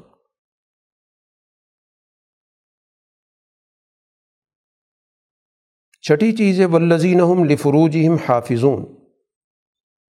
کہ وہ با کردار لوگ ہیں۔ جو صنفی معاملات ہیں، ان کے اندر وہ اپنے حدود کے پابند ہیں۔ اللہ نے جو جائز رشتہ رکھا ہے، نکاح کے ذریعے، اسی تک اپنے آپ کو محدود رکھتے ہیں۔ اس سے آگے ادھر ادھر نہیں جاتے۔ کیونکہ جو بھی ادھر ادھر جائے گا، ظاہر ہے وہ اللہ کی نظر میں ظالم ہوگا۔ اسی طرح یہ سب نمازیوں کی صفات بیان ہو رہی ہیں کہ نمازی کون ہوتے ہیں۔ یہ وہ ہوتے ہیں جو اپنی امانتوں کا اور عہد کا خیال رکھتے ہیں۔ جتنی بھی سماجی زندگی ہے، وہ انہیں دو چیزوں کا نام ہے۔ افراد کا جو باہمی تعلق ہے، وہ تعلق امانت کے اصول پر ہے۔ ہمارے ایک دوسرے کے ساتھ معاملات، معاہدات کی بنیاد پر ہیں۔ تو ان امانتوں کا یعنی اپنی تمام سماجی ذمہ داریوں کا وہ پوری طرح خیال رکھتے ہیں۔ چاہے وہ سماجی ذمہ داری ان کے فیملی کی سطح کی ہو ہمسائیگی کی سطح کی ہو، ایک شہر کی سطح کی ہو، معاشی نوعیت کی ہو، سیاسی نوعیت کی ہو، معاشرتی نوعیت کی ہو، جو بھی معاشرت سے، سماج سے تعلق رکھنے والے جتنی بھی پہلو ہیں، ان تمام ذمہ داریوں کو وہ پورا کرتے ہیں۔ اور ایک اور صفت ہی، ہم بشہادات ہم قائمون۔ کہ وہ جو بات دیکھتے ہیں، جس کی انہیں گواہی دینی ہوتی ہے، وہ اس پہ قائم رہتے ہیں۔ ایسے نہیں کہ وہ پہلے دیکھیں کچھ اور، بیان کچھ اور کریں۔ یا کسی حقیقت کو چھپا کے بیٹھ جائیں کہ ہم نے حقائق بیان ہی نہیں کرنے۔ جو کچھ وہ دیکھتے ہیں، تو اس پہ وہ قائم بھی رہتے ہیں، ان حقائق کو بیان بھی کرتے ہیں۔ اور آخر میں پھر اس چیز پہ مکمل کیا نمازیوں کی صفات کو کہ وہ اپنی نماز کا پوری طرح خیال بھی رکھتے ہیں، اہتمام بھی کرتے ہیں اس کا۔ یہ ساری صفات اللہ نے نمازیوں کے ذکر کی کہ نمازی وہ بنے گا جس میں یہ سب چیزیں ہوں گی۔ اگر ان میں سے کوئی ایک چیز بھی نہیں ہے تو پھر وہ نمازی نہیں ہوگا۔ وہ بس نماز کا عمل کر رہا ہوگا۔ الائی کفی جنات مکرمون، یہ جنت میں باعزت ہوں گے۔ سورہ نوح کا آغاز ہے، انا ارسل نوحن علاقوں میں ہی ان انضر قوم کا من قبل یہم عذاب العلیم مکی صورت ہے، نوح علیہ السلام کا پورا واقع ذکر کیا گیا۔ مکے والوں کے سامنے بیان کرنے کا مقصد یہ ہے کہ رسول اللہ صلی اللہ علیہ وسلم کی جو جد و جہد ہے وہ کوئی نئی جد و جہد نہیں ہے۔ یہ جد و جہد دنیا کے اندر نو علیہ السلام کے دور سے شروع ہوئی ہے اور اب رسول اللہ صلی اللہ علیہ وسلم تک پہنچی ہے۔ تو جو سب سے پہلا تشریح پیغمبر ہے، جس کو سب سے پہلے معاشرے کے اندر اس کشمکش کا سامنا کرنا پڑا نو علیہ السلام۔ اس سے پہلے تو انبیاء جتنی بھی آئے، ساری امت ایک ہی ہوتی تھی، ایک ہی راستے پر تھی، توحید کے راستے پر تھی۔ تو نو علیہ السلاۃ والسلام نے اپنی قوم کو یہی کہا کہ وہ دردناک عذاب آنے سے پہلے میں تمہیں خبردار کر رہا ہوں کہ تمہارا انجام بہت برا ہوگا۔ اب آخر میں جب ساڑھے نو سو برس نو علیہ السلاۃ والسلام اپنی بات پہنچاتے ہیں جد و جہد کرتے ہیں، اس کے بعد بھی ساری داستان اللہ کے سامنے بیان کر رہے ہیں کہ میں نے کیا کام کیا، میں نے ان سے کیا کہا؟ قوم سے میں نے ان کو کہا کہ میں واضح طور پہ تمہیں بتا رہا ہوں کہ اللہ کی بندگی کرو، اس کا تقوی اختیار کرو، میری بات مانو۔ اور پھر میں نے ان کو اس کے فوائد بھی بتائے کہ تمہاری پچھلی زندگی کی کمزوریاں ختم ہو جائیں گی۔ اور جو بھی ایک دنیا کے اندر تمہارے رہنے کا وقت موجود ہے، وہ اچھے انداز سے گزرے گا۔ لیکن اے رب، انی دعوت قومی لئی لم و نہارا، میں نے اپنی قوم کو راتوں کو بھی پکارا، دن میں بھی پکارا۔ میں نے کوئی وقت نہیں دیکھا، کیونکہ دعوت دینے والا وقت نہیں دیکھا کرتا کہ میں اپنے وقت کے مطابق جا کے دعوت دوں گا۔ دعوت کی تو بنیادی اسپرٹ ہوتی ہے کہ جس وقت بھی مدعو دستیاب ہوگا، میں نے اس تک پہنچنا ہے۔ وہ دن میں ملتا ہے تو دن میں جانا ہے، رات کو ملتا ہے تو رات کو جانا ہے۔ اس کے بغیر تو وہ دائی بن ہی نہیں سکتا۔ تو بہرحال جب بھی میں نے رات کو دعوت دی، دن کو دعوت دی، یہ بھاگتے ہی رہے۔ اور جب بھی میں نے ان کو دعوت دی، مقصد میرا یہ تھا کہ یہ برے وقت سے بچ جائیں، مشکل وقت سے بچ جائیں، تباہی سے بچ جائیں، تو انہوں نے اپنی انگلیاں اپنے کانوں میں ڈال لیں کہ میری آواز نہ سنیں۔ اور اپنے منہ پہ کپڑے ڈال لیے کہ مجھے دیکھیں بھی نہیں۔ اور یہ کوئی ایک دن کا کام نہیں ہے۔ وہ اثر رو اسرار ضد کہ جب بھی میری بات سنیں، یہی عمل اختیار کریں کہ کانوں میں انگلیاں اور چہرے پہ پردہ ڈالنے کی دیکھنا ہی نہ پڑے۔ بس تک برستقبارہ اصل مرض ان کا یہ تھا۔ یہ اپنے آپ کو بڑا سمجھتے تھے کہ ہم بڑے لوگ ہیں، ہمارے پاس سب کچھ موجود ہے اور یہ ہمیں کیا کہانی سناتے ہیں؟ پھر میں نے انی دعوتوم جہارا، میں نے بلند آواز سے بھی ان کو پکارا۔ سم انی عالم تو لہم۔ پھر میں نے ان کو واضح کر کے بھی بات سمجھائی۔ کھول کھول کے بات سمجھائی۔ وہ اسرر تو لہم اسرارا اور پھر میں ان کے ساتھ تنہائی میں بھی جا کے خفیہ طریقے سے بھی، آہستگی سے بھی ان کو بات سمجھانے کی کوشش کی۔ کہ وہ کسی طرح ان کو بات سمجھ میں آ جائے۔ اور میرا پیغام تھا کیا؟ اس تغفر ربکم کہ اپنے رب سے مغفرت مانگو۔ اور مغفرت کا مطلب یہی کہ اپنے طرز عمل کو بدلو۔ دو، تم نے اجتماعی طور پہ خرابیاں پیدا کی ہوئیں، ان سے نکلو۔ اور ایک سال طرز عمل کی طرف آؤ۔ اور پھر میں نے ان کو فوائد بھی بتائے کہ اس وقت جو قحط سالی ہے تمہارے اندر، وہ ختم ہو جائے گی۔ تمہیں اس وقت سامنا ہو رہا ہے، مال و دولت کی کمی کا، تمہاری تجارت کام نہیں کر رہی، تمہاری زراعت کام نہیں کر رہی، جو اس وقت معاشرے کے اندر تنگ دستی کی نوعیت ہے، یہ سب ختم ہو جائے گی۔ تو اپنے حالات بدلو، ایک صحیح فکر کی طرف آؤ، جس کے نتیجے میں معاشرے کے اندر معاشی تنگ دستی بھی ختم ہو جائے گی، وسائل پیدا ہو جائیں گے۔ اور پھر اسی طرح تمہیں اللہ تعالیٰ معاشرے کے اعتبار سے اگلی نسل بھی دے گا۔ اس کا مطلب یہ کہ ان کے یہاں اگلی نسل کے مسائل بھی پیدا ہو چکے تھے۔ ویج الکم جنات، تمہارے باغات پیدا ہو جائیں گے۔ پھر ان باغات کے اندر نہری نظام قائم ہوگا۔ یہ میں ان کو دعوت دیتا رہا ہوں کہ تم اس وقت جس مشکل میں پڑے ہوئے ہو، ان سے نکلنے کا راستہ یہ ہے۔ تو پھر تمہیں معاشرے کے اندر حالات تمہارے سازگار ہو جائیں گے۔ تمہیں وسائل حاصل ہو جائیں گے، تمہاری ضروریات پوری ہو جائیں گی، تمہارا جو خاندانی نظام ہے وہ بہتر ہو جائے گا۔ مالک لا ترجون اللہ وقار تم اللہ سے اپنے وقار کی کیوں نہیں امید رکھتے؟ وقار تمہیں چاہیے تو اللہ سے مانگو۔ تو اللہ سے تعلق پیدا کرو۔ اور جس ذات نے تمہیں مختلف درجوں میں پیدا کیا، درجہ و درجہ یہاں تک تمہیں پہنچایا۔ دنیا کے اندر اللہ نے پہلے ایک خاندان بنایا، پھر خاندان نے ترقی کی، پھر ایک قبیلہ بنا، قبیلہ مزید آگے بڑھا، پھر قوم بنا۔ تو آج تمہارا ظاہر اس وقت اس جگہ پر اثر و رسوخ بھی ہے، تمہارے پاس اللہ نے ایک زمین کا حصہ بھی دے رکھا ہے۔ پھر آسمانی نظام کی طرف متوجہ کیا کہ اللہ تعالیٰ کا یہ سارا نظام چل رہا ہے۔ اس پہ غور کرو، آسمان کا نظام ہے، چاند کا نظام ہے۔ اپنی تخلیق پہ غور کرو۔ تو یہ ساری گویا کہ نو علیہ السلاۃ والسلام کی دعوت کا خلاصہ ہے۔ جواب ان کا کیا تھا کہ نہیں، اپنے خداؤں کو ہم نے نہیں چھوڑنا۔ جو بھی ان نے بنا رکھے تھے، جن کا قرآن نے نام بھی بتایا، ود، سوا یغوس یعوق نثر یہ پانچ ان کے بہت بڑے بڑے بت تھے، جس کے نام سے ان نے پورا سسٹم بنا رکھا تھا۔ مذہبی نظام اور اس مذہبی نظام کی نگرانی میں، سیاسی معاشی نظام، ہم اس سسٹم کو نہیں چھوڑ سکتے۔ حالانکہ انہی ناموں کے ذریعے ان نے معاشرے کے اندر گمراہی پھیلائی ہے۔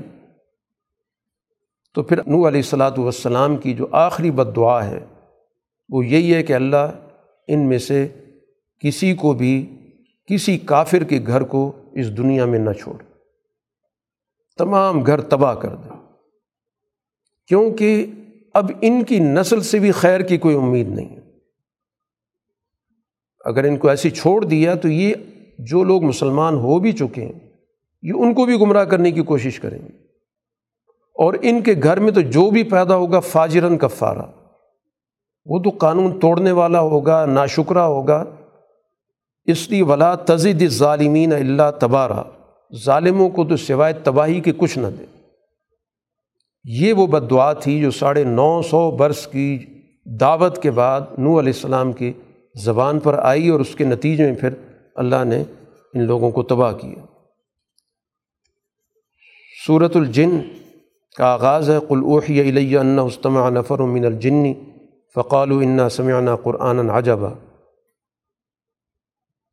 رسول اللہ صلی اللہ علیہ وسلم کی خدمت میں جنات کا ایک وفد آیا اور اس نے حضور صلی اللہ علیہ وسلم سے جو تلاوت سنی، پیغام سنا اور پھر وہ واپس اپنے گروہ میں گیا۔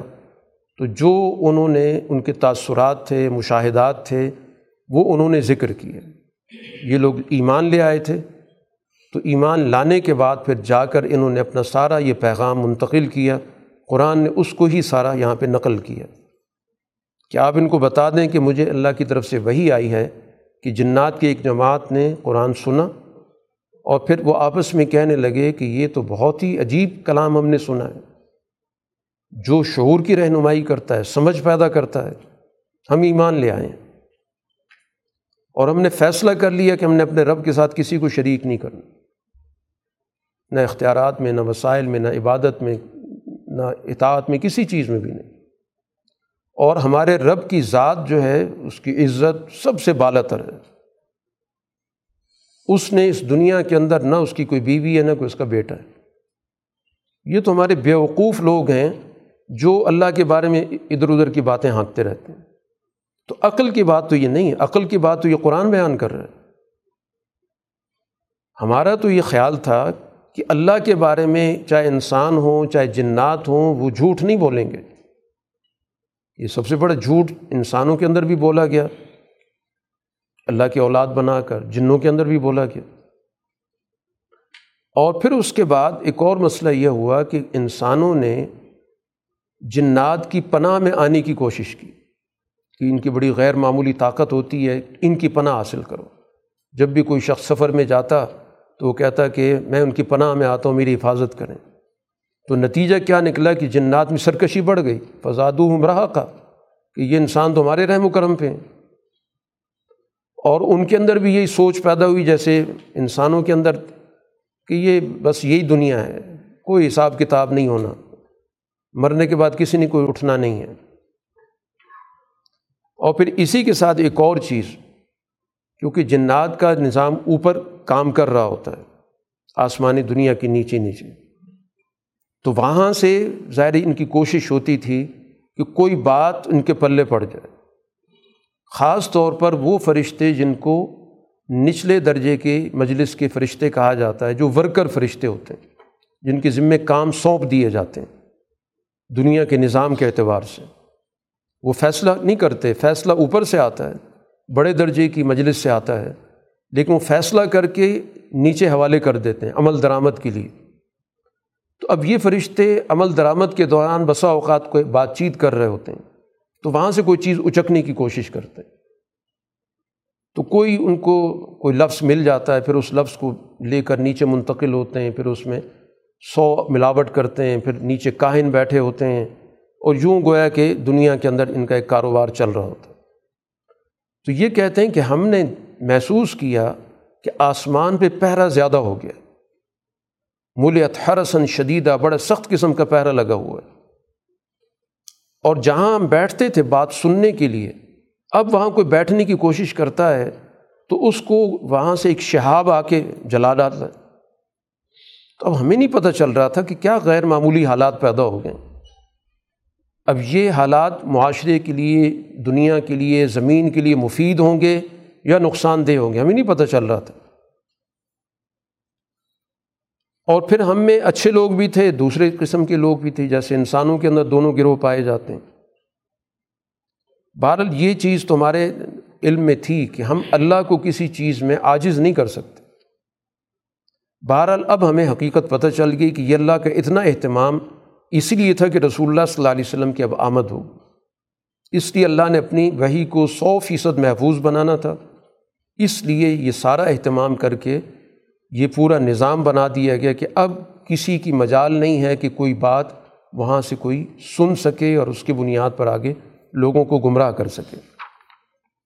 بہرحال ہم نے ہدایت سن لی، ہم ایمان لے آئیں اب جو بھی ایمان لائے گا تو اس کو کسی قسم کے جبر کا، کسی قسم کے نقصان کا کوئی اندیشہ نہیں۔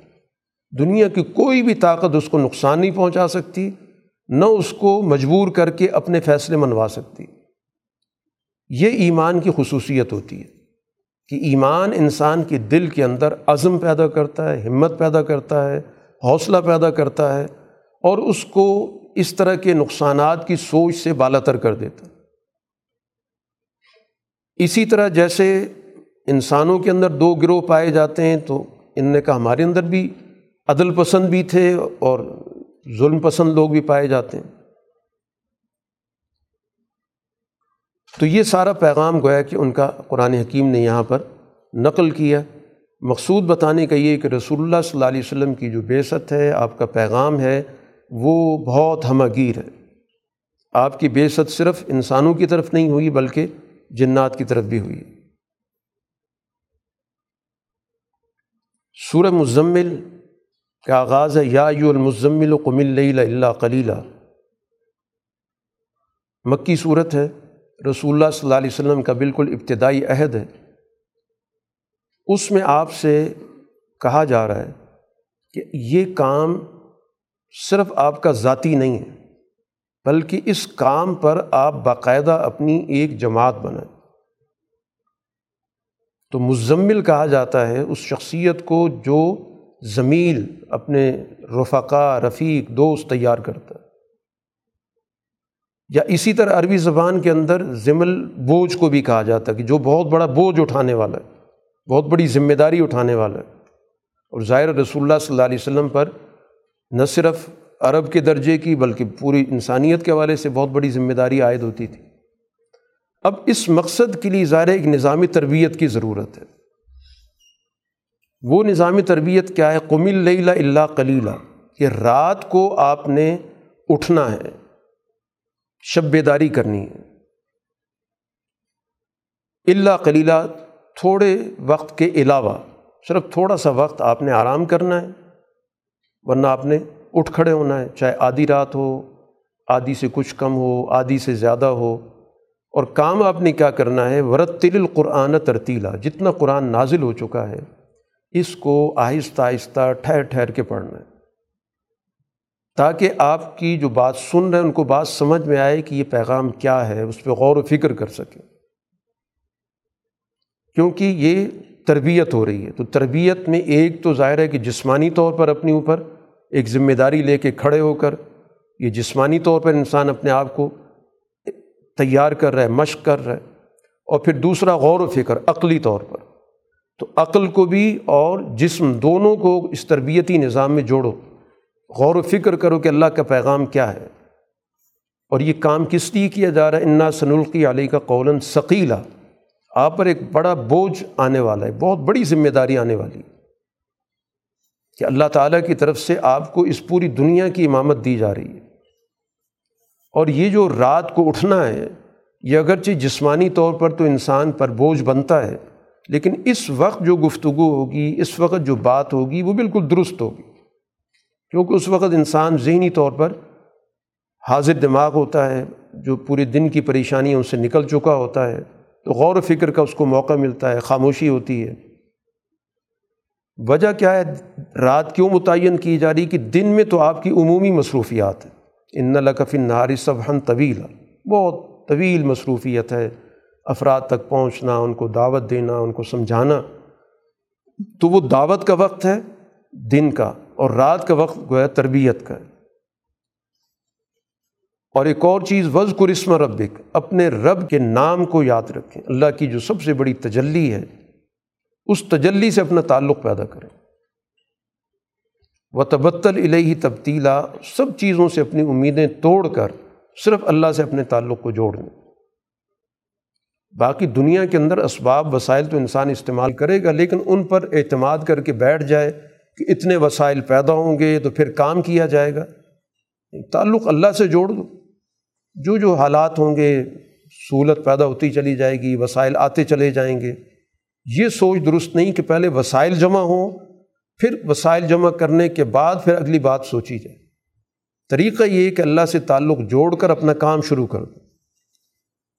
اب رب المشرقی والمغرب، لا الہ الا ہو یہ بنیادی فکر کہ اس ذات کا نام کہ جو مشرق کا بھی رب ہے، مغرب کا بھی رب ہے، اس کے علاوہ کوئی نہیں۔ فتخیز و وکیلا بس اسی ذات کو تم نے کارساز ماننا۔ یہ دنیا کی جتنی بھی نام نہاد کارساز ہیں ان سب کا انکار کرنا اور یہ پیغام مشرق کی طرف بھی پھیلے گا، مغرب کی طرف بھی پھیلے گا۔ اس وقت یقیناً بہت مشکل حالات ہیں۔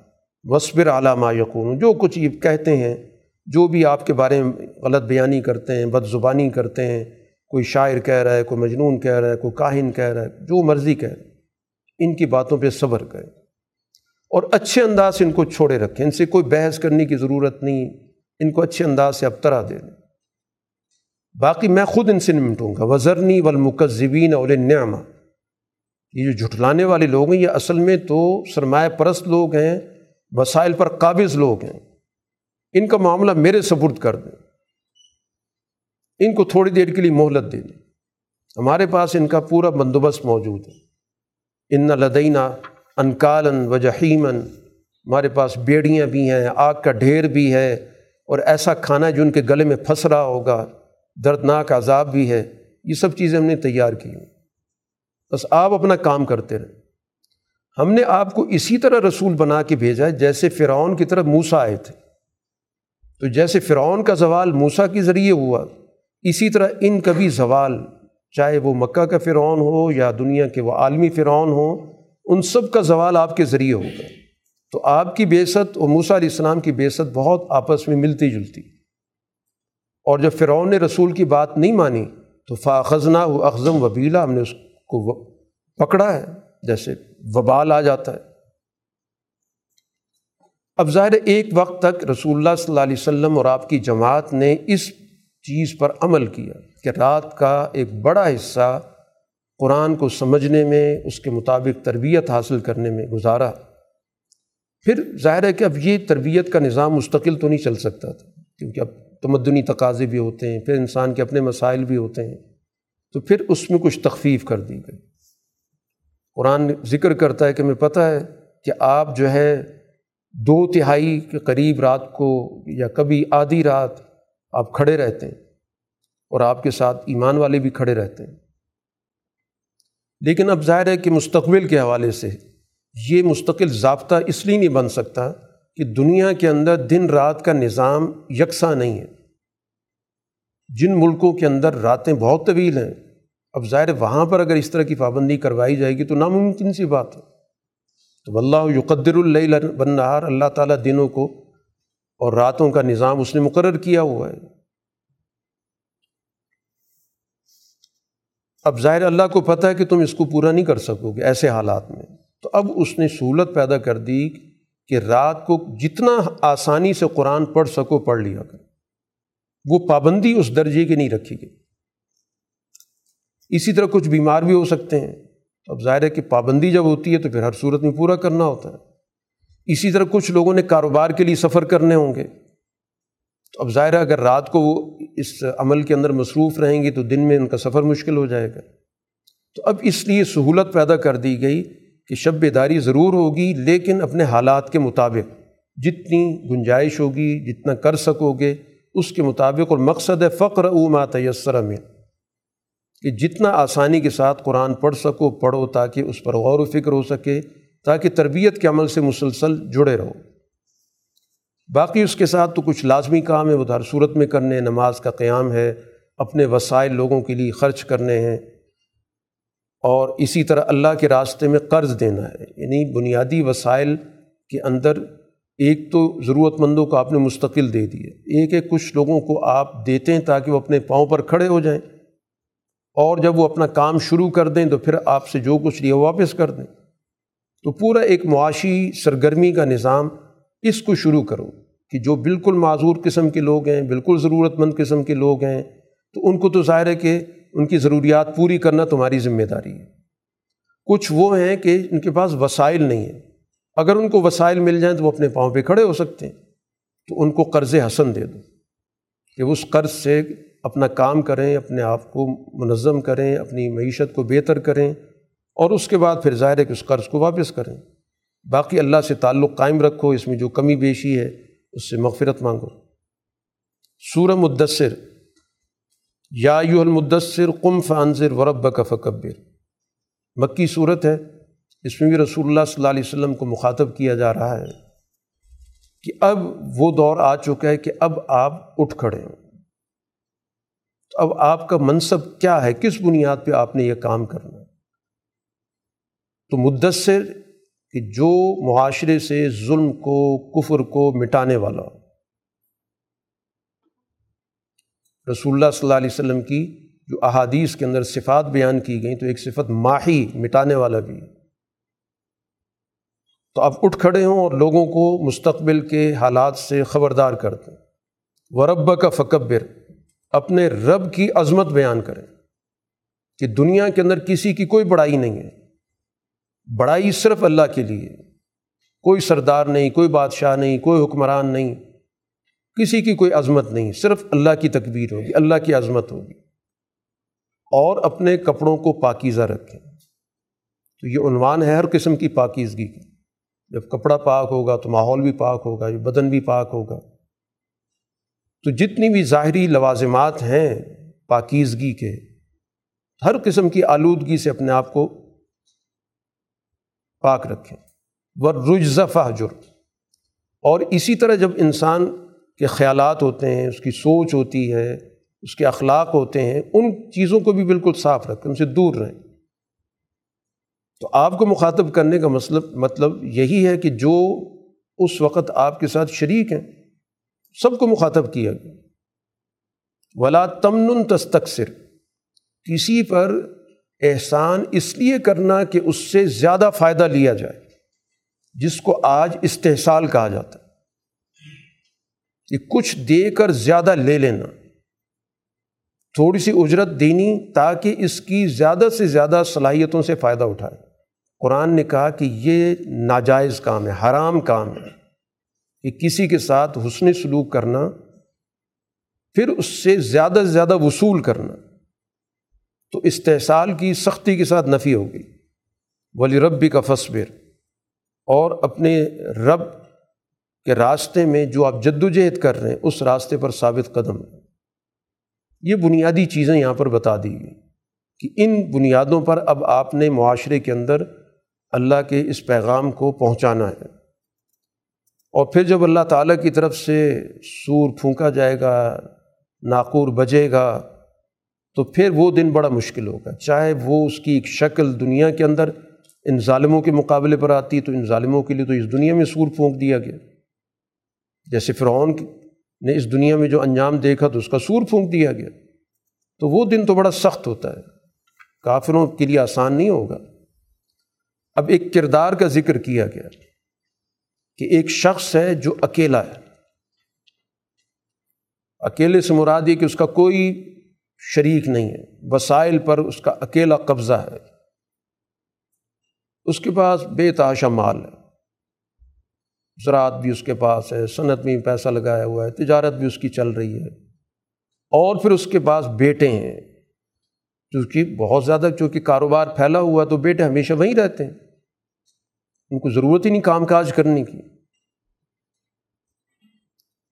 اب قرآن کہتا ہے محت الہو تمہیدہ کہ اس کے پاس جتنی بھی وسائل ہو سکتے تھے، وہ پوری طرح اس کو حاصل ہو گئے۔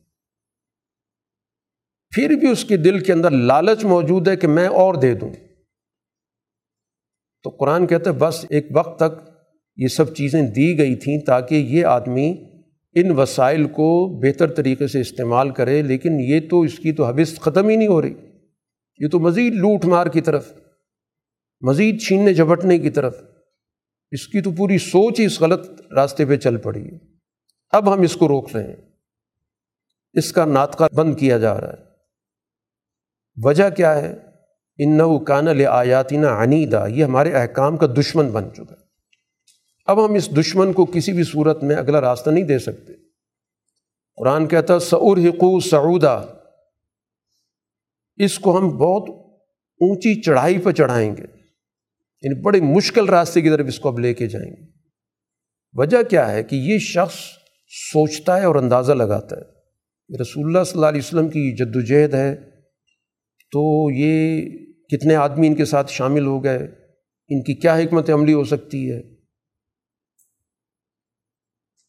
پھر وہ سوچتا ہے کہ نہیں، یہ تو کتنی بڑی طاقت نہیں ہے، اس کو تو نیچا دکھایا جا سکتا ہے۔ یہ چند دنوں کی بات ہے، چند دنوں کا یہ شور ہے، ختم ہو جائے گا۔ فقط کئی فقدر قرآن کہتا ہے، تباہ ہو۔ کیسے یہ اندازے لگا رہا ہے؟ سم قطل کئی فقدر پھر مزید تباہی ہو۔ کہ کس کس طریقے سے یہ سوچ رہا ہے۔ تو قرآن نے پورا اس کا منظر کھینچا ہے کہ سما نظر آ پھر ادھر ادھر نظر دوڑاتا ہے، پھر اس کے چہرے پر جو ہے شکنیں پڑ جاتی ہیں اور منہ جو ہے بگاڑ لیتا ہے۔ یا ان کی طاقت کیا ہے؟ چند سرفرے لوگ ہیں، وسائل ہیں کچھ نہیں، کھانے کو ملتا کچھ نہیں ہے۔ یہ ہمارا کیا مقابلہ کریں گے؟ اور پھر وہاں سے پیٹ پھیر کے چل پڑتا ہے کہ ان کو کیا خاطر میں لانا ہے تکبر۔ تکبر کے ساتھ۔ اور کہتا ہے بس یہ ایک جادو ہے، چلا ہوا ہے، بس کچھ دن لوگ اس سے متاثر ہوں گے۔ یہ ایک انسان کی باتیں ہیں۔ قرآن کہتا ہے سسلی ہی سقر اس کو ہم آگ میں ڈالیں گے۔ اور اس کو کیا پتا آگ وہ کون سی ہے۔ لا تبقی والا تذر، نہ باقی رکھے نہ چھوڑے۔ وہ تو انسان کی جسم کو جلانے والی ہے۔ اور پھر اس کے بعد اللہ نے اپنے پورے جہنم کے نظام کا ذکر کیا کہ اس کو ملائکہ دیکھ رہے ہیں اور ہر چیز گویا ان کی نگرانی میں وہاں نظام چل رہا ہے۔ بہر القرآن ان تمام تفصیلات کے بعد بتاتا ہے کہ یہ سارا پیغام جو اللہ کے رسول دے رہے ہیں، یہ در حقیقت انسانیت کے لیے مستقبل کا ایک واضح نقشہ ہے جو ان کے سامنے کھینچا جا رہا ہے۔ اب جس کی مرضی اس راستے کی طرف آئے، جس کی مرضی پیچھے ہٹ جائے۔ لیکن ہر شخص اپنے کرتوتوں کا ذمہ دار ہے۔ کلو نفسن بما کسبت رہینہ ہر آدمی اپنے کردار میں پھنسا ہوا ہے۔ اس سے باز پرس تو ہونی ہونی۔ صرف وہ لوگ اس مشکل سے نکل پائیں گے کہ جو دنیا کے اندر رسول اللہ صلی اللہ علیہ وسلم کا ساتھ دیتے رہے۔ جن کو قرآن اصحاب الیمین کہا ہے۔ کہ جو برکت والے تھے، جن کو دائیں طرف ہوں گے۔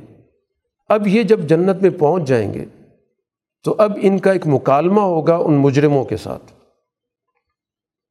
ان سے پوچھیں گے کہ اب تم بتاؤ، اب تو ظاہر سارے حقائق سامنے آ گئے۔ اب تم بتاؤ کہ کس وجہ سے تم جہنم میں پہنچے ہو۔ تمہیں کیا چیز جہنم میں لے گئی ہے؟ تو وہ کہیں گے، چار باتیں ہیں جو ہمیں جہنم میں لے گئی۔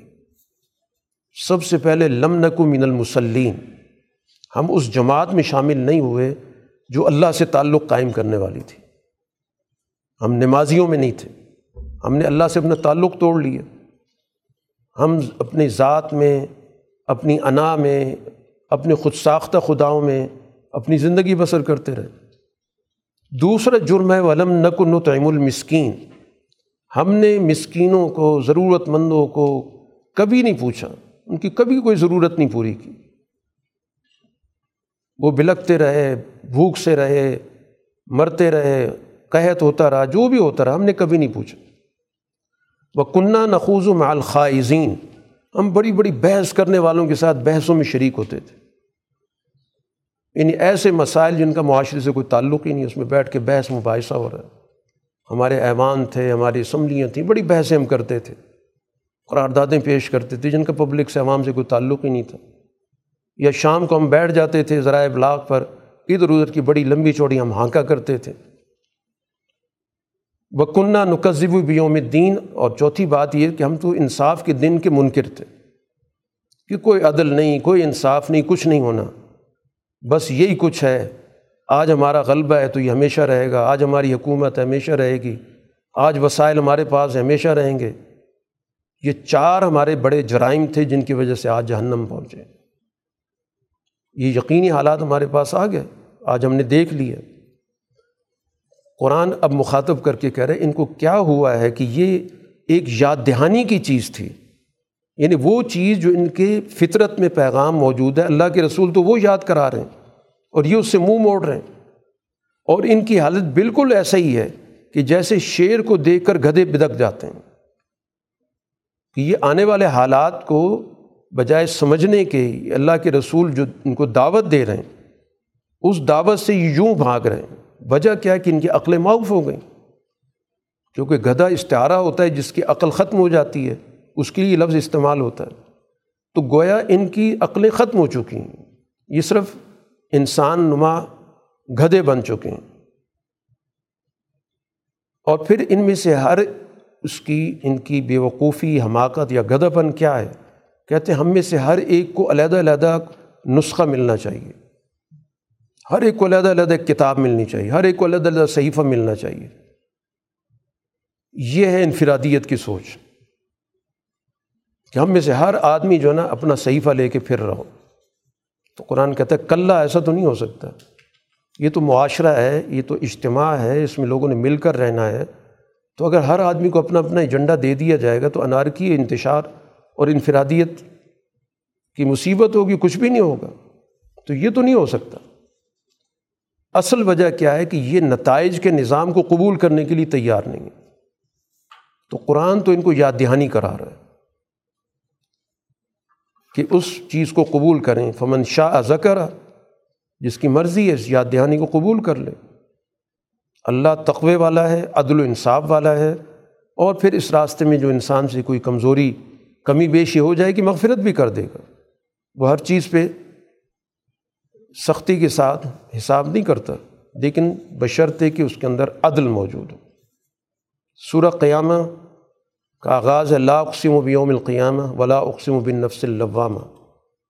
مکی صورت ہے، بنیادی مضمون قیامت سے جڑا ہوا ہے کہ قیامت کا دن بھی گواہ بنے گا اور خود اس انسان کے اندر اللہ نے ایک سمجھنے کی صلاحیت رکھی جس کو نفس لوامہ کہتے ہیں۔ یعنی انسان کے اندر ایک چیزوں پر ملامت کرنے کی ایک صلاحیت رکھی گئی۔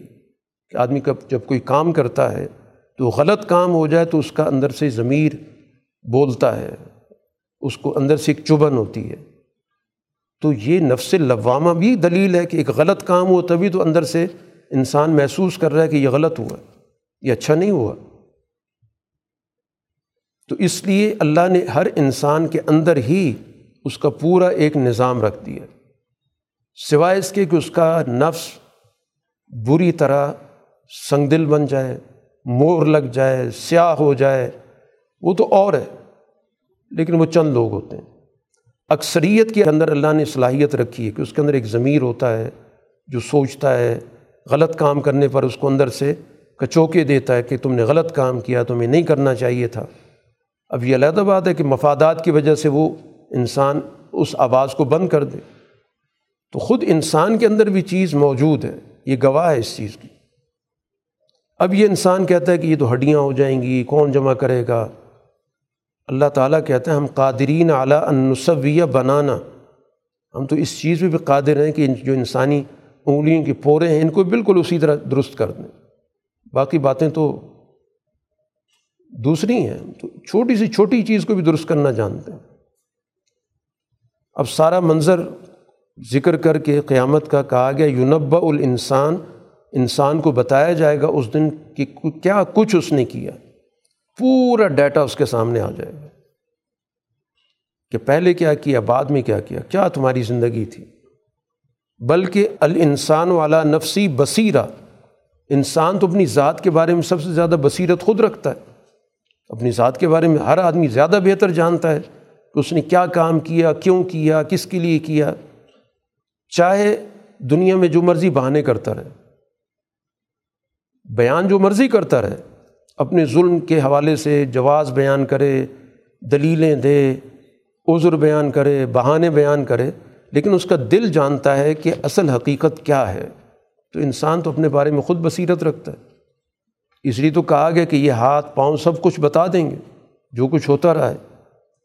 لا تحرک بھی لسان کا لتا بھی باقی رسول اللہ صلی اللہ علیہ وسلم سے کہا گیا کہ آپ کسی چیز کو جلد حاصل کرنے کے لیے آپ اپنی زبان کو تیزی سے حرکت نہ دیا کریں۔ رسول اللہ صلی اللہ علیہ وسلم اللہ کے پیغام کو اخذ کرتے تھے۔ تو ظاہر ہے کہ اس میں رسول اللہ صلی اللہ علیہ وسلم کوشش کرتے تھے کہ جو ہی پیغام پہنچے، آپ فوراً ہی اس پر کوئی عمل درآمد کی صورت بنائیں۔ تو اس پہ آپ کو کہا گیا کہ ایسا نہیں ہے، قرآن جب نازل ہوتا ہے تو اس کو باقاعدہ غور و فکر کے ساتھ پہلے سمجھا جائے، پھر اس کے بعد اس کو آگے منتقل کیا جائے، پھر اس کے سارے مراحل اس کے بعد ہوں گے۔ ان علینہ جمع ہو و قرآن یہ سارا عمل ہے، پہلے اس کو جمع کی، اکٹھا کیا جائے گا کہ پوری جو وہی ہے، اکٹھی ایک دفعہ آپ کے سامنے آ جائے۔ یہ نہیں کہ ابھی آدھی وہی آئی، پھر آپ نے آگے پہنچانے کی کوشش کی۔ پوری وہی کو آپ پہلے یکجا کر لیں کہ اللہ کا پورا پیغام کیا ہے۔ پھر اس کے بعد اس پوری وہی کو، پورے پیغام کو آپ خود ایک دفعہ پڑھ لیں۔ پھر اس کے بعد اب اس کی آپ لوگوں کے سامنے وضاحت کریں کہ اللہ تعالیٰ نے یہ نازل کیا، یہ اس کا مقصد ہے، یہ اس کا منشا ہے۔ باقی یہ کہ یہ لوگ اس وقت آپ کے جو مقابلے پر ہیں، یہ خود اجرت پسند ہیں۔ یہ فوری فائدے کو دیکھتے ہیں، جو ان کو فوری حاصل ہو سکے، جلدی حاصل ہو سکے۔ یہ دور اندیش تو ہیں ہی نہیں، یہ مستقبل پر تو ان کی نظر ہی نہیں ہے۔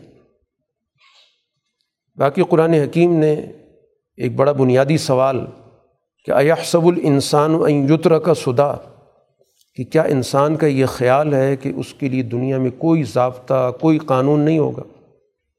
وہ بے ضابطہ، بے قانون، بغیر کسی مشن کے، بغیر کسی مقصد کے بھیجا گیا۔ تو ایسا نہیں۔